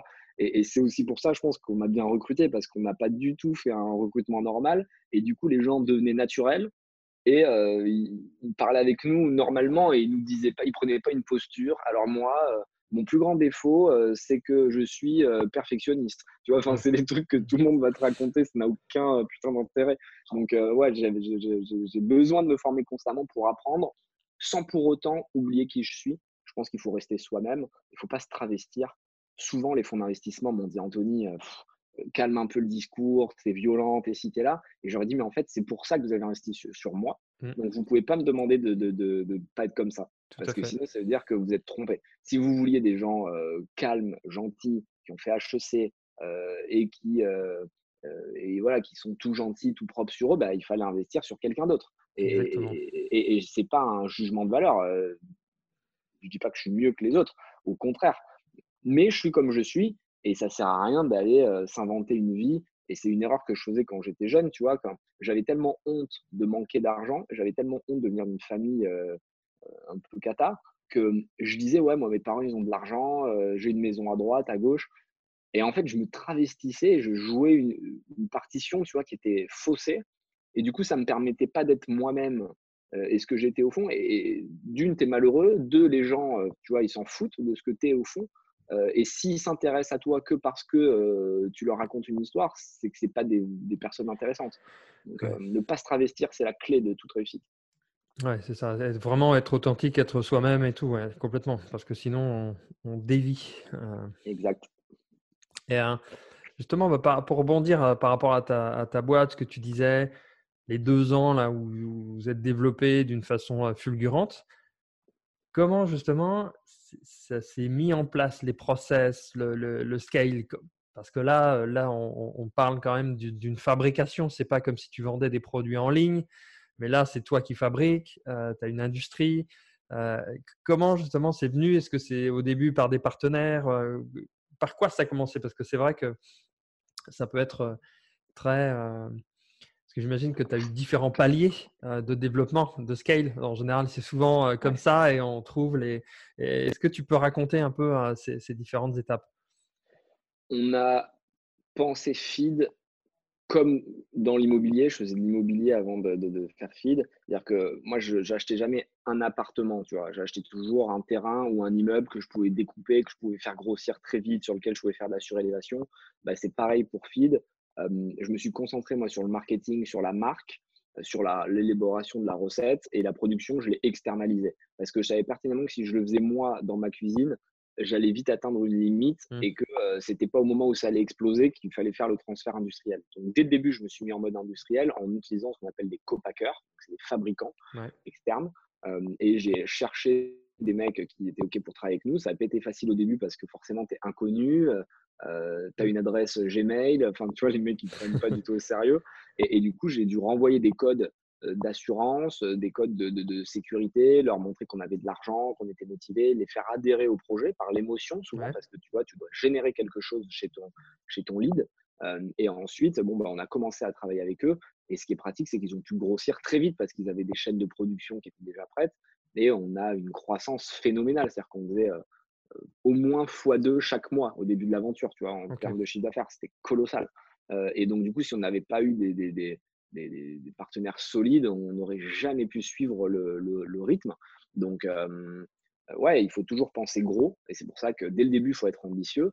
On pense gros, on pense évolution rapide. Et puis après, on a fait évoluer les process au fur et à mesure. Au début, c'était un joyeux bordel. On était 4-5 à tout gérer dans l'équipe. On n'avait aucun process, rien. Après, on est passé dans une époque euh, de recrutement où moi, j'étais devenu un recruteur et je passais mes journées à recruter. Et donc là, j'ai commencé à mettre des process en place de manière à mieux onboarder les profils, euh, mmh à mieux processiser euh, toutes, nos, toutes nos étapes. Et puis là, on est dans une troisième étape, une troisième étape de croissance où je suis vraiment, un, entre guillemets, un manager, presque un coach. et là, chaque manager, chaque responsable lead son équipe. C'est-à-dire que moi, j'ai un pôle offline, un pôle online, un pôle opération, un pôle tech euh, euh, et, un pôle brand marketing, mmh produit au sens large. Et du coup, bon, bah là, j'ai cinq lieutenants, on va dire, qui lead leurs équipes. Et moi, je, ils, me, réfèrent et, et, ça me permet d'avoir que cinq points de contact importants dans la boîte et de pouvoir me concentrer dans le travail avec eux, même si j'ai pas du tout perdu le contact avec nos équipes parce que tous les mercredis, j'ai des slots de one-to-one euh, où les gens peuvent euh, automatiquement venir m'ajouter des slots et donc je rencontre une demi-heure chaque personne de l'équipe au moins une fois par mois. Ça me permet de rester connecté, ça me permet aussi d'avoir des retours d'en bas pour comprendre ce mmh. qui se passe ou ce qui se passe mal euh, et parfois, on me dit, bah, Anto, euh, là, on a bien aimé ce discours parce que il, était, il faisait vrai. Là, on a moins aimé parce qu'on n'a pas bien compris ce que tu veux. Et ça me permet vraiment, tu vois, de pouvoir moi aussi adapter à la fois la stratégie bird view, mais aussi les petits détails du quotidien. Est-ce qu'on préfère le café chaud, le café froid? Enfin, tu vois, des détails qui, au final, ont leur importance dans une startup. Ouais, non, mais c'est, et c'est ouais, complètement. Et puis, ça permet de que toi aussi tu restes avec tes équipes et que tu gardes la température et que tu es, tu vois, enfin, voilà, pas, pas rester inaccessible. C'est clair. Il faut rester proche. Il faut rester proche et comme je dis, le, le, le boss est au service de l'équipe et pas l'inverse. c'est vraiment la, la, base du management, c'est dire faut pas considérer que ton équipe te doit quoi que ce soit. C'est toi qui dois une belle aventure à l'équipe. C'est toi qui dois te sortir les doigts pour essayer de les mettre dans des bonnes conditions, pour essayer d'en tirer le, maximum. Donc, il faut rester proche de son équipe, lui parler, passer du temps, les coacher, les aider s'ils ont des problèmes perso. et c'est vraiment un rôle à temps plein aujourd'hui, mais c'est aussi un vrai kiff parce que c'est des gens que tu as recrutés, donc que tu as choisis, donc que tu es censé apprécier. et j'aime passer du temps avec eux. Alors, comment tu es passé justement de, une à justement, Joachim, à, 100 personnes, euh, les étapes euh, qui ont été les plus dures que tu as rencontrées? Euh, Le plus dur, c'est quand on a recruté un peu vite l'année dernière, là en 2019, début 2019. On a recruté tellement vite qu'on avait perdu un peu l'ADN de feed, c'est-à-dire que on recrutait à la chaîne et on n'a pas été assez exigeant sur les valeurs. Est-ce que ces gens qui arrivent dans la boîte, ils partagent notre mission?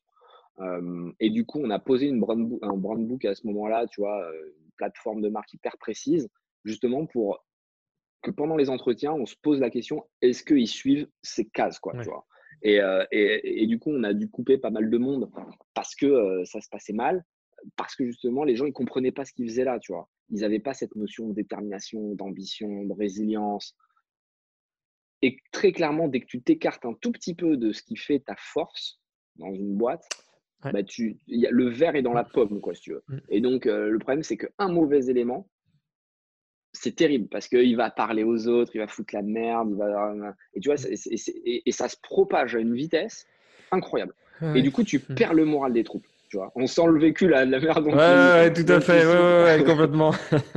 Euh, et, c'est terrible parce que tu vois, c'est quelque chose de magnifique devient euh, mauvais il y a une mauvaise ambiance, les gens ne croient plus. Et, et si tu perds le lien, tu vois, manager-équipe, bah, tu vois, tu n'as plus cette même cohésion, tu n'as plus cette motivation. Et tu vois, là, on est reparti dans des, des, des, des, super conditions et c'est tellement plus agréable de travailler avec euh, une équipe qui est engagée, qui comprend ce que tu fais. Mais ça vient aussi de notre, tu sais, on a encore une fois toujours notre responsabilité. Ce C'est pas que le mec qui a foutu la merde, c'est aussi moi qui n'ai pas assez communiqué, qui aurait dû plus parler, qui aurait dû plus expliquer ce qui se passait. Et donc, euh, il y a toujours, c'est comme dans un couple, deux responsables. Tu vois, euh, je crois pas du tout aux couples qui disent ouais, c'est de la faute que du mec, ou que de la nana, ou que du truc.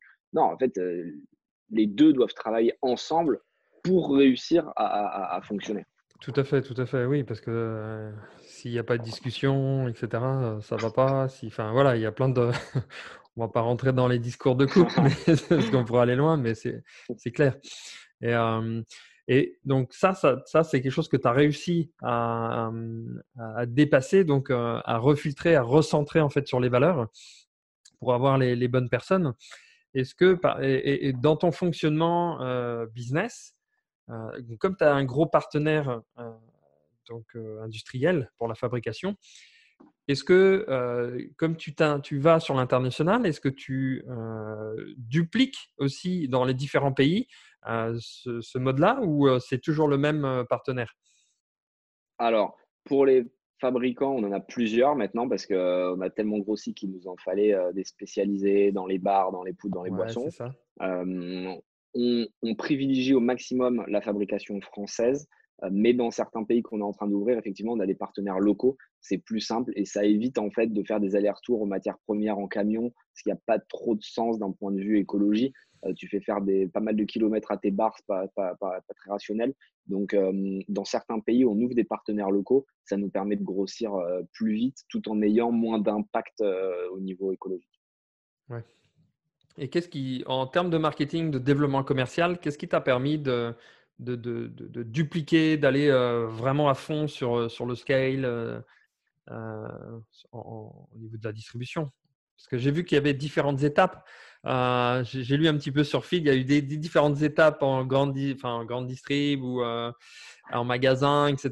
Et c'est quoi, les, quelles étaient les, les, grosses étapes que tu, et même les difficultés que tu as rencontrées?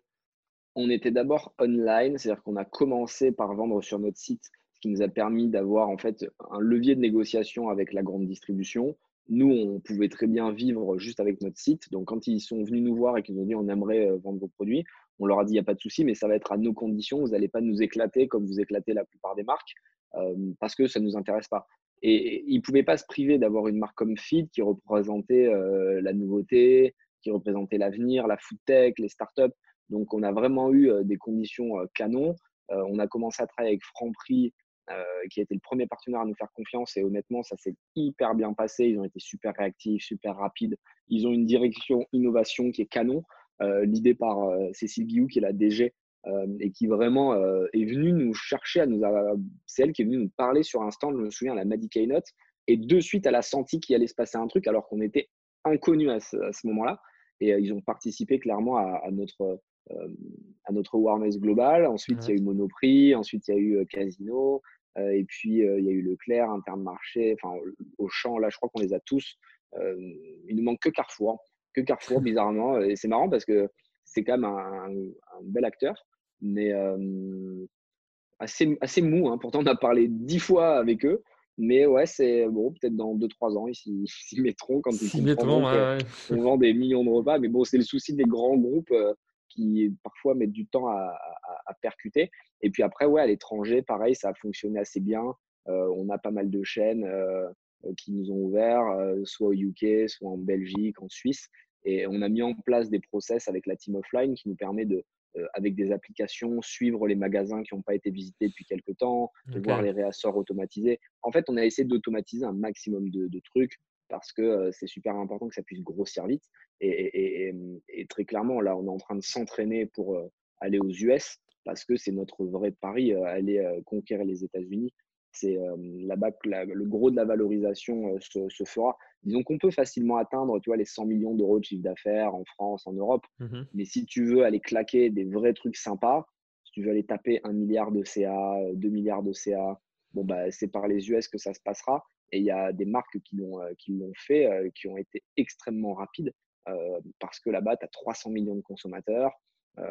et tu as une unicité au, niveau de la législation, euh, de la livraison qui est, incomparable avec notre problème européen, avec des frontières partout, euh, des normes qui sont différentes, des packaging avec plein de langues.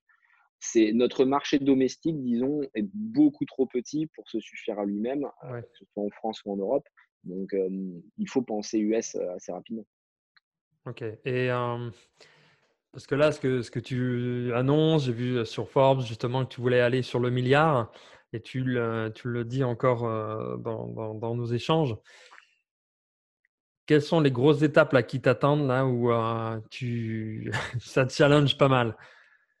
Bah, là, ça, ça, va être surtout un problème de marque. Hein. Honnêtement, je pense que le plus important, et c'est pour ça qu'on y a passé beaucoup de temps ces derniers mois et qu'on va lancer la nouvelle version mi-mars, c'est bien faire passer le message.